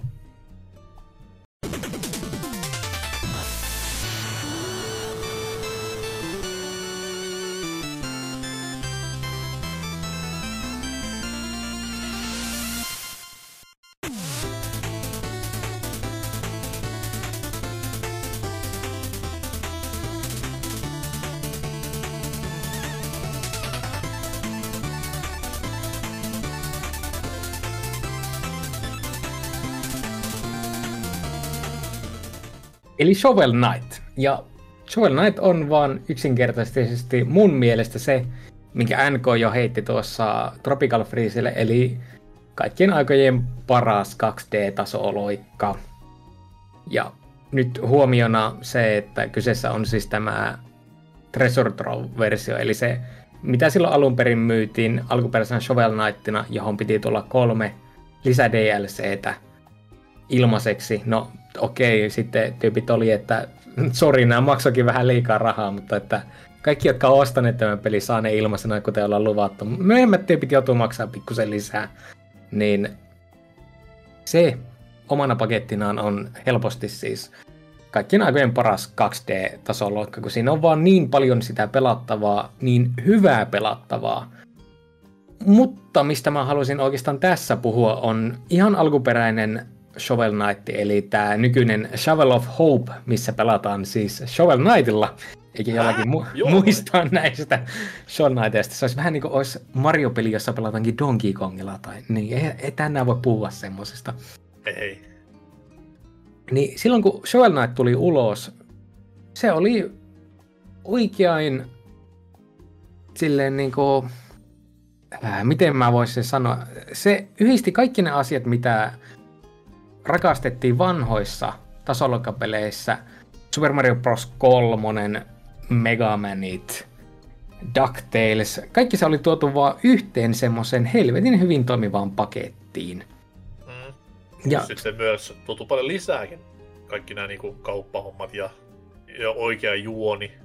itemit, mitä Näin, pystyy niin. käyttämään siinä kesken kaiken. Ja, siis se Kyllä, oli vaan rakennettu niin hyvin näiden vanhojen pelien pohjalle, että oli, oltiin selvästi pelattu jo Mariot ja muut NES-klassikot, ja oltiin vaan silleen, että mitä me tehtäisiin näistä vaan niinku nykyaikainen peli, joka oikeasti on tosi hyvä ja toimii, niin tyypit sen vaan sitten teki, ja Ja mikä ne teki sitten legendaa. teki meidän rahoilla sen perkele. Niin. Itelle kyllä Shovel Knight oli se ensimmäinen äh, Kickstarter-peli, mikä sieltä ponnisti. Uskalta, uskallatako sanoa, että on kaikkein paras Kickstarter-projekti? Mm. On kai niitä jotakin muitakin, mutta On, on. Mighty Number 9 on yksi ja joo. Toe Jam and Earl on yksi ja... No nyt kun sanoit sen tuolla lailla, niin joo, on ehdottomasti kyllä Kickstarter-peleistä se numero ykkönen. Ja Koska kun miettii kuitenkin silleen, että se loi kokonaisen franchisein, mitä niinku edelleenkin tulee erilaisia pelejä ja uusia hahmoja ja niinku täysin uusi tuotenimike syntyi tästä Kickstarterista, mikä on tunnettu niinku tosi laajalla skaalalla, niin kyllä täytyy, täytyy niinku vaan myöntyä, että on tää hommat hyvin tehnyt. Ja jos pitää verrata nyt, että alkuperäistä Shovel of Hope, että kuinka paljon parempi se on kuin jotkut muut Mario-pelit, niin kyllä mä miltei antaisin, että se on justiinsa siellä SMB3 ja Wordin rinnalla parhaimpina 2D-tasoloikkina. Okei. Okay. Ja heti kun siihen yhdistää sitten nämä jälkikäteen tulleet lisäpalasit, jotka vaan toi siihen niin paljon enemmän, niin se laukkaa ohi ilman mitään ongelmia. Jolloin se muuttuu myös tavallaan niinku run and gun peliksi aika isos, isostikin, koska niin erilaista se pelaaminen on näillä, tai näissä muissa, voiko sanoa peleissä, DLCissä, standaloneissa, en tiedä. DLCissä ehkä pitäisi sanoa, että No se joo. voi olla Varjolandia, tai se voi olla Toni Haukkaa, tai se voi olla mitä vaan. Kyllä, mutta osoittaa myös tämän pelin hienouden, että se on niinku, jos, ku- kuten sattuu, tämä koko niinku, kokonaisuus on niin laaja ja monipuolinen, että se on niinku käsittämätöntä, että tätä ollaan myyty aikoinaan, mitä alle 15 euroa. 15 euroa taisi olla se alkuperäinen myyntihinta tälle. Niin, niin, niin. ihan niin kuin jäätävää miettiä, että tämmöistä plaatua saa noinkin pikkurahalla. Mm.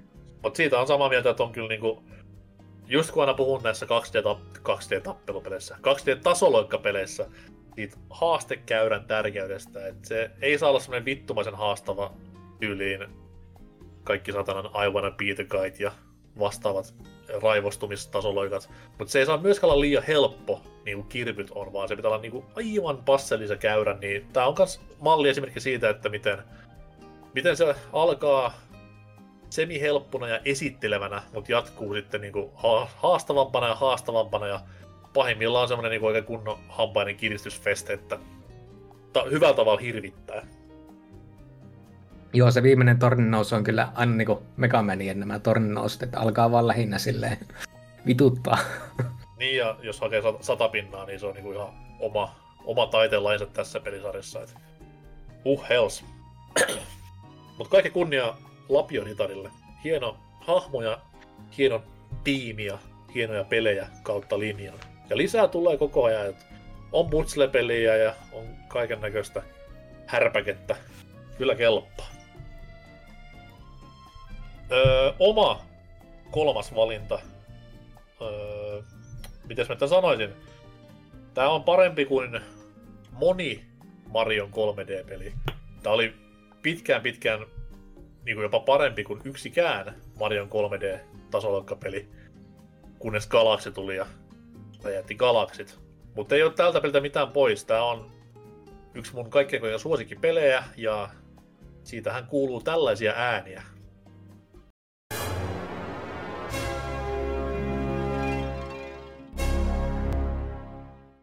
Kyllä vain. Tämä ei ole Sly. Tämä ei ole Ratchet Clank, vaan tämä on se niinku PS2 tämän tasoloikka trilogian tai kolminaisuuden paras öö, duo, parhaat hahmot ja paras peli. Eli ensimmäinen Jack and Daxter. Lisänimeltään Precursors Legacy, joka oli öö, Crashista tutun Naughty Dogin tämmönen loikkaus PS2-eralla tasoloikkapeleihin. Ja tota noin, aikoinaan vähän niinku oli murheellista ja vähän huolestuttikin tämä Naughty Dogin ja Crashin teiden erkaneminen, koska moni pelaaja oli silleen, että oh no, ei voi tulla niin hyvä kuin Crash, ja mitä tästäkin tulee tämmöisestä avoimen maailman, ja siis ihan oikeasti avoin maailma tässä pelissä. Mitä siitäkin tulee, että eihän 3D-tasolla voi sille tehdä, että pitää olla hubi, missä on kenttiä, ties monen näköisiä ja näin eteenpäin. Paskan vitut. Kyllä Jack hoiti, Daxter hoiti, homma toimi kuin unelma. Että tää on tän peli, mä haluan sanoa trilogian, koska niitä muita pelejä ei ole olemassakaan. Niin tämän pelitrilogian puhtain tasoloikka, että kaksi jälkimmäistä peliähän toi mukaan paljon öö, shooter-elementtejä, ajeluelementtejä. Niin tää on sitten taas niinku puhtainta tasoloikintaa okei, tässäkin on pieniä ammuskelukohtia ja pieniä ajeskelukohtia, mutta pääosa on kuitenkin millin tarkassa tasoloikinnassa, loistavilla kontrolleilla, loistavilla äänillä, loistavilla grafiikoilla. Kaikki on tässä pelissä loistavaa. Tämä on aivan helvetin hyvä videopeli, mikä kestää aikaa vielä tänäkin päivänä. Älä pelaa sitä PS3 HD-trilogiaa, pelaa Orkis, varmasti tykkäät. Anteeksi, Okiäpä mun kanssa. Ehdottomasti, että eka Jack and Daxter on Kingdom Heartsin ohella mun, yksi mun suosikkipeleistä, että on semmoinen vuosittainen perinne, että mä pelaan sen kertaalleen läpi vuoden aikana, että se on sopivan pituinen peli, onko se vain joku 5-6 tuntia, vetää joku 100 prossaa, että... Alle, alle 10 joo, jos on ennenkin pelannut. Joo, ja justi on hieno elävä pelimaailma ja Jackin ohjaaminen on hauskaa. Joo, se hau, hauskaa ehkä niin se, mikä tästä tulee ekana mieleen.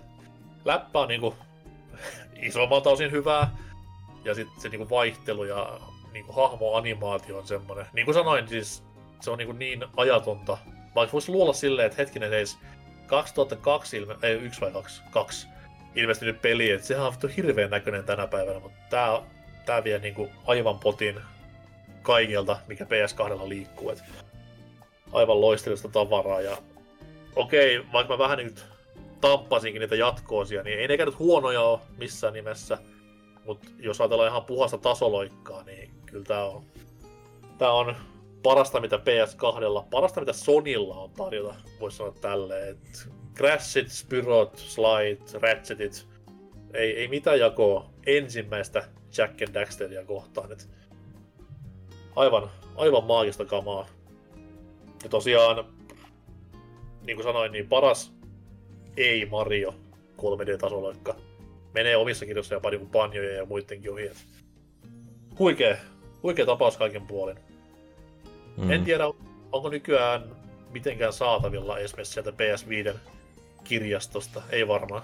Kyllä se PSN ja porttaus edelleen löytyy sieltä. Että ah, okei. Okay. Sitä öö, pakettia, missä tulee kaikki nuo neljä peliä, Ei. että yksi, kaksi, kolme ja X, niin sekin saattaa joskus olla tarjouksessa, mutta suosittelen eka kokeilemaan ykköstä ja ostaa sitten punle myöhemmin, niin jos yhtään kiinnostaa toki. erilaista menoa on luvassa, niin pitää vähän varautua tämmöisiin. Kyllä, kyllä. Mutta siinä oli yhdeksän peliä, mitkä on parempia kuin Mariot. Oliko meillä mitään bonareita heittää nopeasti, jos haluatte mainita, tai... No mä voin heittää tuon se yhden, mitä mä pohtin jonkin aikaa, eli Gravity Rushin. Hetkinen. Se on tasoloikkaa, joo. No, joo, mut...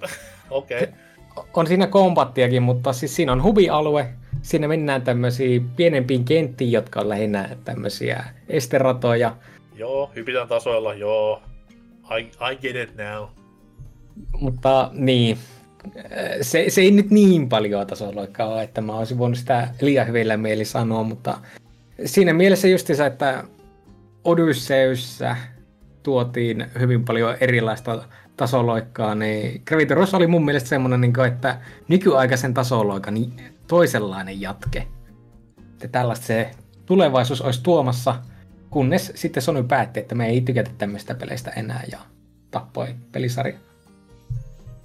Nice. Terkkoja vaan Jim Ryanin eläkepäiville. Toi, toi, toi. No, en halua edes mainita Sonicia, mutta on se Sonic Mania ihan hyvä peli. Ja Sonic 2 myös. Ei niistä se enempää. Ei Sonicia enempää tämmöisen keskusteluun. Mutta tota noin, jos ei teillä muilla ole mitään mainitsemisen arvoisia enää heittää, niin ottakaa, ottakaapahan kuulijat opiksi ja pelakkaa näitä yhdeksän tasoloikkapeliä, niin saatte varmasti plaatua ja saatte varmasti niin kuin vähän muuta ajateltavaa kuin Marion, joka on jälleen tuossa pari viikon päästä varmasti muotia, kun tämä uusi, uusi Mario tasoloikinta ilmestyy. Ja jos et tästä tietämään, niin mulla on semmoinen homma vielä, että Super Mario Bros. 2 oli alun perin Japanissa semmoinen peli kuin Doki Doki Panic, ja haluaisin vaan kertoa semmoista, että...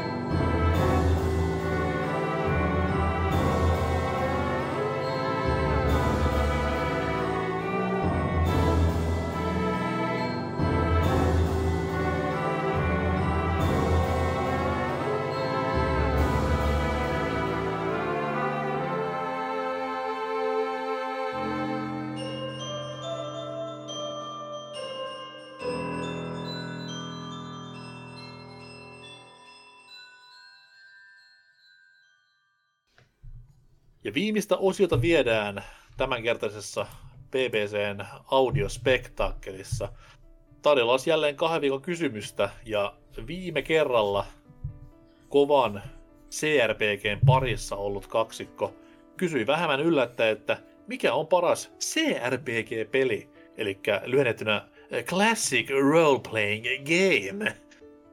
Vastauksia tuli hyvin vähän, koska nähtävästi meidän joukossamme, tai kuulijoiden joukossa, ei ole tämmöisiä kovan luokan karjuja, mitkä pelaa tämmöistä aikuisten tosimiesten pelejä, vaan pelaavat pelkkää vauvapaskaa, eikä tosiaankaan tämmöisiä uskomattomia, yleensä länsimaisia ö, klikkailuepokkeja, voisi sanoa tälleen. Mutta vastauksia tuli kuitenkin ö, saitille ja Discordiin, joten lähdetään purkamaan saitilta vyyhtiä, jos vaikka Serker lukisi siitä ton ainoan sinne tulleen vastauksen. Joo, kyllähän mä sen voi lukea. Ja täällä on Akkelin kipureja sitten kertonut meille, että helvetin tylsä vastaus, mutta ikiainainen Planescape Torment. Oho. Te, tämä vähän jatkuu. Pelaajan boardien ja uutisten kommentoinnin sulkeutumisen kunniaksi, voisitteko tehdä tähän seuraavaan jaksoon vihoviimeinen legendaarisen boardi-osion sekä ottaa kaikki jakson uutiset pelaajan sivuilta mehevine kommentteineen. Parasta BBCtä oli aikoinaan se kommenttien ja boardiviestien imitointi. Tämä on viimeinen kultainen mahdollisuus saada vielä tämä vanha ja kultainen BBCn historian paras osuus kertaalleen käyttöön. Jatkakaa samaan malliin parasta viihdettä. Aloitin itse asiassa saman tien BBCn kuuntelun alusta kolmatta kertaa elämässäni. No niin. Tuo on sekopäistä. Ei, ei voi muuta sanoa. Öö, kuuliko oikein, siis meneekö uutiskommenttiosiokin pois? Kyllä ne, Joo. ö, tai ei se tule heti julkaisu, että ilmeisesti jossain vaiheessa tulee sitten sinne, mutta uutiskommentointi Oh, no. tapahtuu heidän Discordin kautta sitten, niin Josta meikäläinenkin lähti, kun sinne piti laittaa puhelinnumeroa tai jotakin muuta. Mitä helvettiä? Kyllä olla, ollaan kauas tultu kulta-ajoista. Ja onko siis näin, että Guardia ei pääse edes lukemaan tietyn ajan päästä? Kyllä kaikki katoaa. Että nyt Fuck. vaan, nyt vaan arkistoimaan kaikkia hienoja ketjuja kuin mitä tänään tapahtui ja mitä tuolta löytyykään. Ar- arvaa peli, vi- visailu sieltä ja mitä kaikkia noita, mutta olisi kieltämättä hauska idea tehdä toi Boardi-osio vielä kerran kun ehtii, niin Ehtiikö se tekemään, jos nyt mennään niin vaikka ensi jaksoon, en tiedä mitä siellä on luvassa, mutta onko se vielä kahden viikon päästä voimissaan? Ei ole mitään tarkkaa aikaa, mutta voidaanhan me noita arkistoida johonkin Word-dokumentille ja ottaa parhaat palat sieltä lu- lukea ne sitten ääneen sitten. Vau, mä en halua vastata konetta niin millään. No ei nyt kai. Uh, siis joo, hyvä idea ja uh, ehkä toteutamme. Mahdollisesti jopa silloin, kun puhutaan pelaaja Boardcastin synttäreistä, niin siinä voisi olla hyvä tämmöinen synttäriohjelma. Mene ja tiedä. Mutta pistetään korvan taakse kuitenkin ja katsellaan, mitä elämä tuo tullessaan. Öö, mitä tuo Discord tullessaan? Kahden viikon kysymykseen, Serkker. Häh? Niin, mitä tuo Discord tullessaan kahden viikon kysymykseen? Niin munko pitää jatkaa sieltäkin. Näetkö, aiku niin, jos sä luit ton äsken se. My bad. Säästä sylkeä ja anna Angelsin lukea. Joo, Sofe on täällä ekana kommentoinut, saako sanoa runeskape? Sanon Ei. runeskape, vaikka ei saisikaan. Et saa. Paljon rakkaita muistoja, terveisin XXX3, hit you XXXX. Kaiken puolin väärä vastaus. Hieno nimimerkki siellä. Ja joo, vääristä vastauksista puheelle, niin täällä KA-KA vastannut Kimble. Mutta onneksi mies meni editoimaan vastausta ja sanoi, että varmaan se Fallout 2, mutta koska tämä kanava koostuu pelkästään konsolijonneista ja natseista, fake news, niin ehdotan vähän tuoreempaa Hate Braindin tekemää Shadowrun Dragonfallia. Hyvä settinki ja enemmän punkkia kuin kyberpunkissa. Kärryäkään ei ole mikä on Shadowrun Dragonfall, mutta on niinku piireistä kuullut siitä pelkästään hyvää, että se on aika muikea tapaus. Seuraavaa. Joo, sittenhän täällä olisi Glaus tai Guulaus tai pitäisi kai kuunnella tuota henki podcastia, että tietäisi mitä se laustaa. Tai meidän podcastia, kun mies on vierailu kuitenkin täälläkin. Ää, Suosittelen etenkin heidän uusista jaksoon, jossa puhuvat loistavasta videopelistä Joe Aniki. Aivan joo, sehän mun pitää kuunnellakin. Kuitenkin Joe ainakin on yksi lemppareita. Ö, ainoa oikea vastaus on tietysti Fallout 2. Harmi, että pelisarja ei siitä sitten jatkanut, jatkunutkaan, mutta to- toisaalta miten jatkaa täydellisen pelin jälkeen.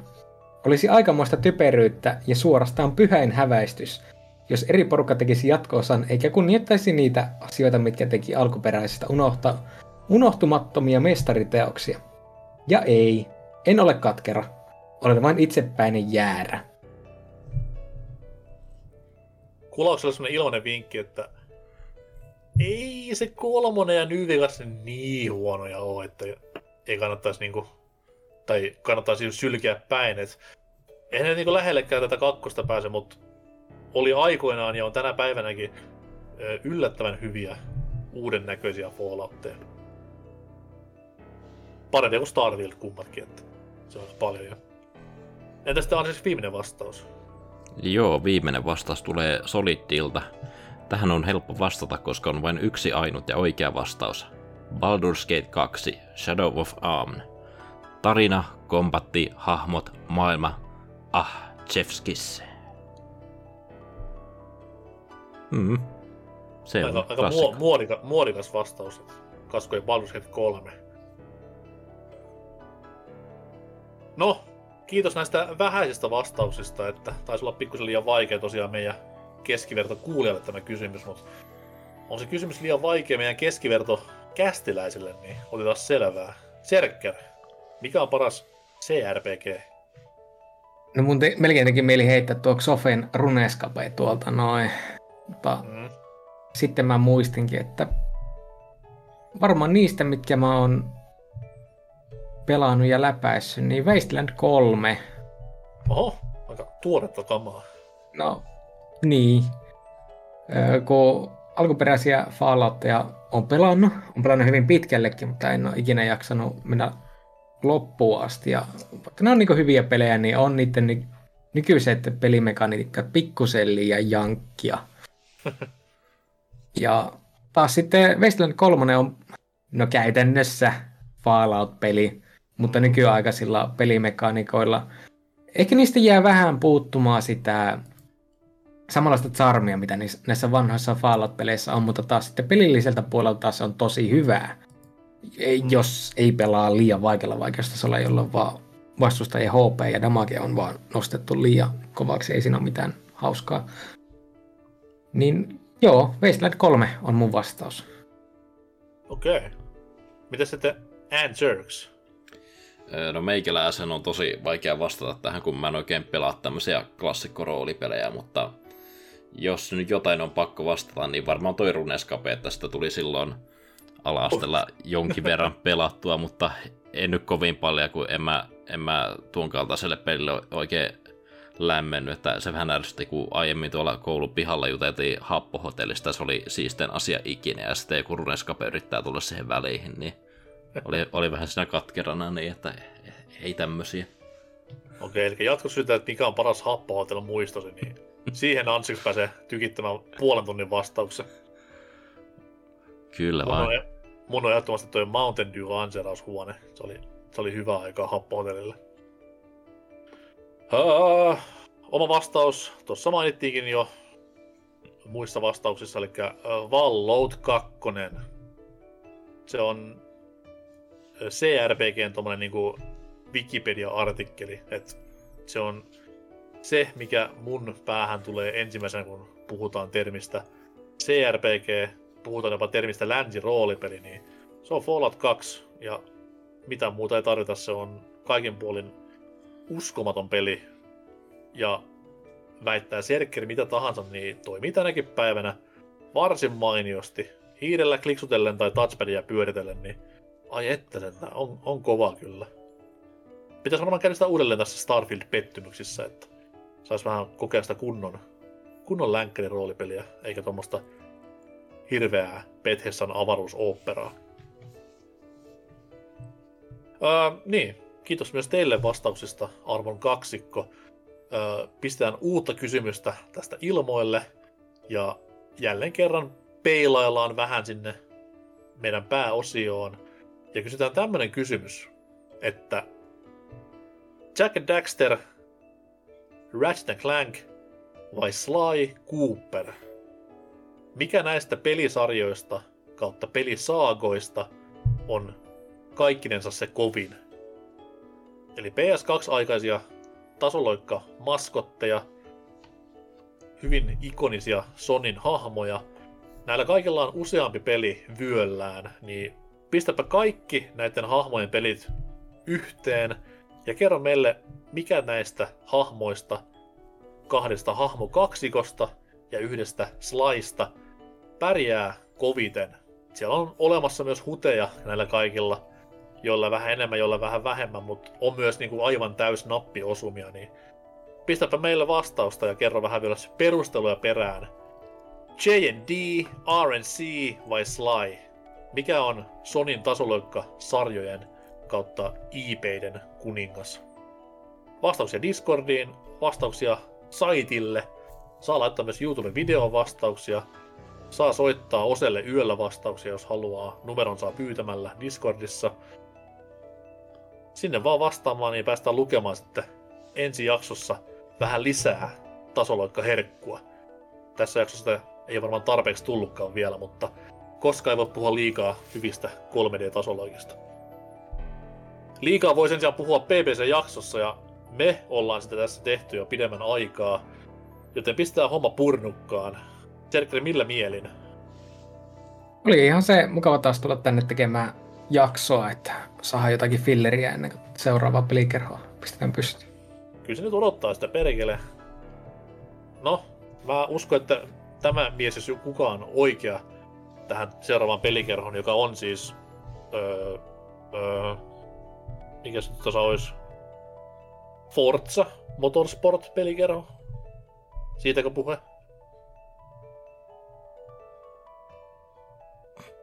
Ei varmaan sitten. Ei. Anserks, miltä tuntuu jälleen Vaasassa nauhoittaa jaksoa? Eikö Jyväskylässä? Eikö missä sä olit? Jyväskylässä, joo. Okei. Okay.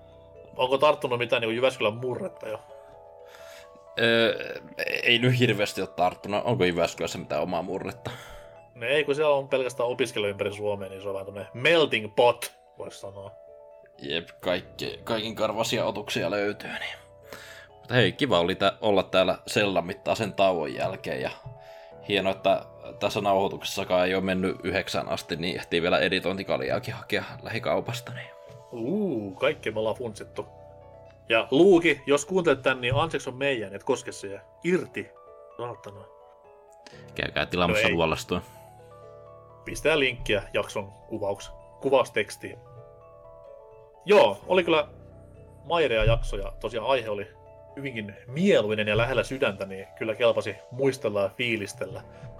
Ja tota noin, tosiaan, ensi viikon jaksosta ei vielä ihan tasavarmaa tietoa ole, mutta ö, jos Hasuki saa erään pelin pelattua läpi Serkerin hoputtelun myötä, niin eiköhän sieltä jonkinlaista pientä pelikerhoa tule asiasta, josta nämä kaksi varmasti saavat juttua useammaksi tunniksi pahimmillaan kautta parhaimmillaan, mutta katsellaan sitä sitten ja jos ette ole ihan varma, että milloin tämä jakso tulee ja mitä se käsittelee, niin menkää meidän Discordiin, kattokaa meidän somea, niin kyllä siellä ilmoitellaan, mitä tapahtuu.